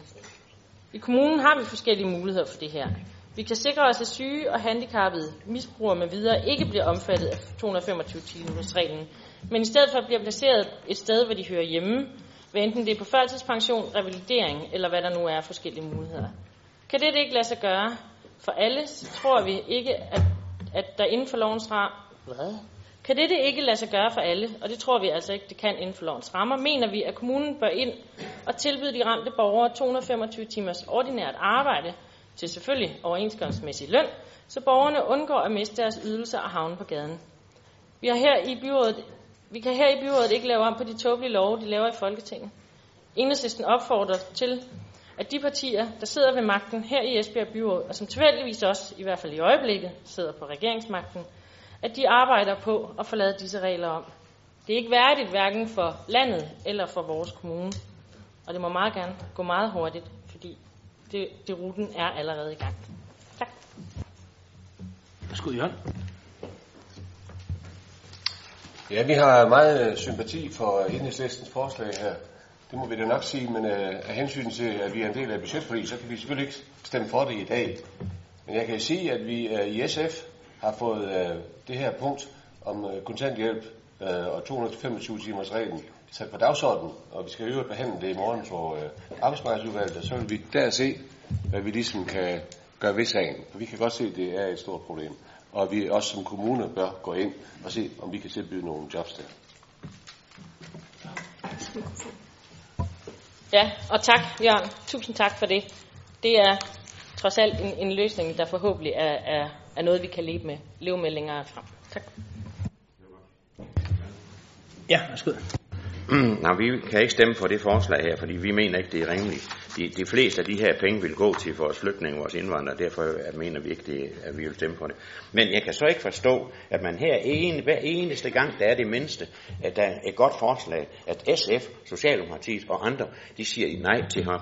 Og så siger de, på grund af vores, og, vores øh, budgetforlig, så kan vi ikke stemme for det. Hvorfor har I ikke taget sådan noget med så? I har jo ikke lavet en pind ved det her budgetforlig. Ja. Hvem kan stemme for forslaget? Hvem, kan, hvem stemmer imod? Ja. Så er det således, at ændringsforslagene 15 til 28, de er fremsat af enhedslisten, og dem sætter vi til afstemning under 1, altså forslagene 15 til 28. Hvem kan stemme for disse forslag 15 til 28? Ja, hvem stemmer imod? Ja tak. Så er det således, at ændringsforslagene 29 til 79, de er fremsat i enhed. Så derfor spørger jeg alligevel, hvem kan stemme for forslagene, så kan vi håbe stå alle sammen. Ja tak, og der er så ikke nogen, der stemmer imod af gode grunde. Så er vi nået til ændringsforslag 80 til 82, der er fremsat af forlispartierne og enhedslisten. Hvem kan stemme for disse forslag 80-82? Ja, hvem stemmer imod? Ja, tak. Så er der sådan, at ændringsforslagene 83 til 91, der er fremsat af forlispartierne og Liberal Folkeparti, dem sætter vi også til afstemning under et. Hvem kan stemme for det? Ja, og hvem stemmer imod? Ja. Så er det sådan, at ændringsforslagene 92 og 93, de er fremsat af forlispartierne, og de sættes nu til afstemning under 1. Hvem kan stemme for disse? Og hvem stemmer imod? Ja. Så er vi sådan set nået til vejs ende med hensyn til afstemningerne. Og så vil I kunne se i jeres dagsordenstekst, at der er jo en lang række indstillinger alle de såkaldte adder. Og øh, jeg skal høre, om der er nogle bemærkninger til disse mange indstillinger, eller som vi bare kan stemme for disse indstillinger. Det er der ikke nogen, der markerer på, så det kan vi. Så er vi sådan set færdige med vedtagelsen af budgettet for 2017. Tak for indsatsen. Tak fordi I kom.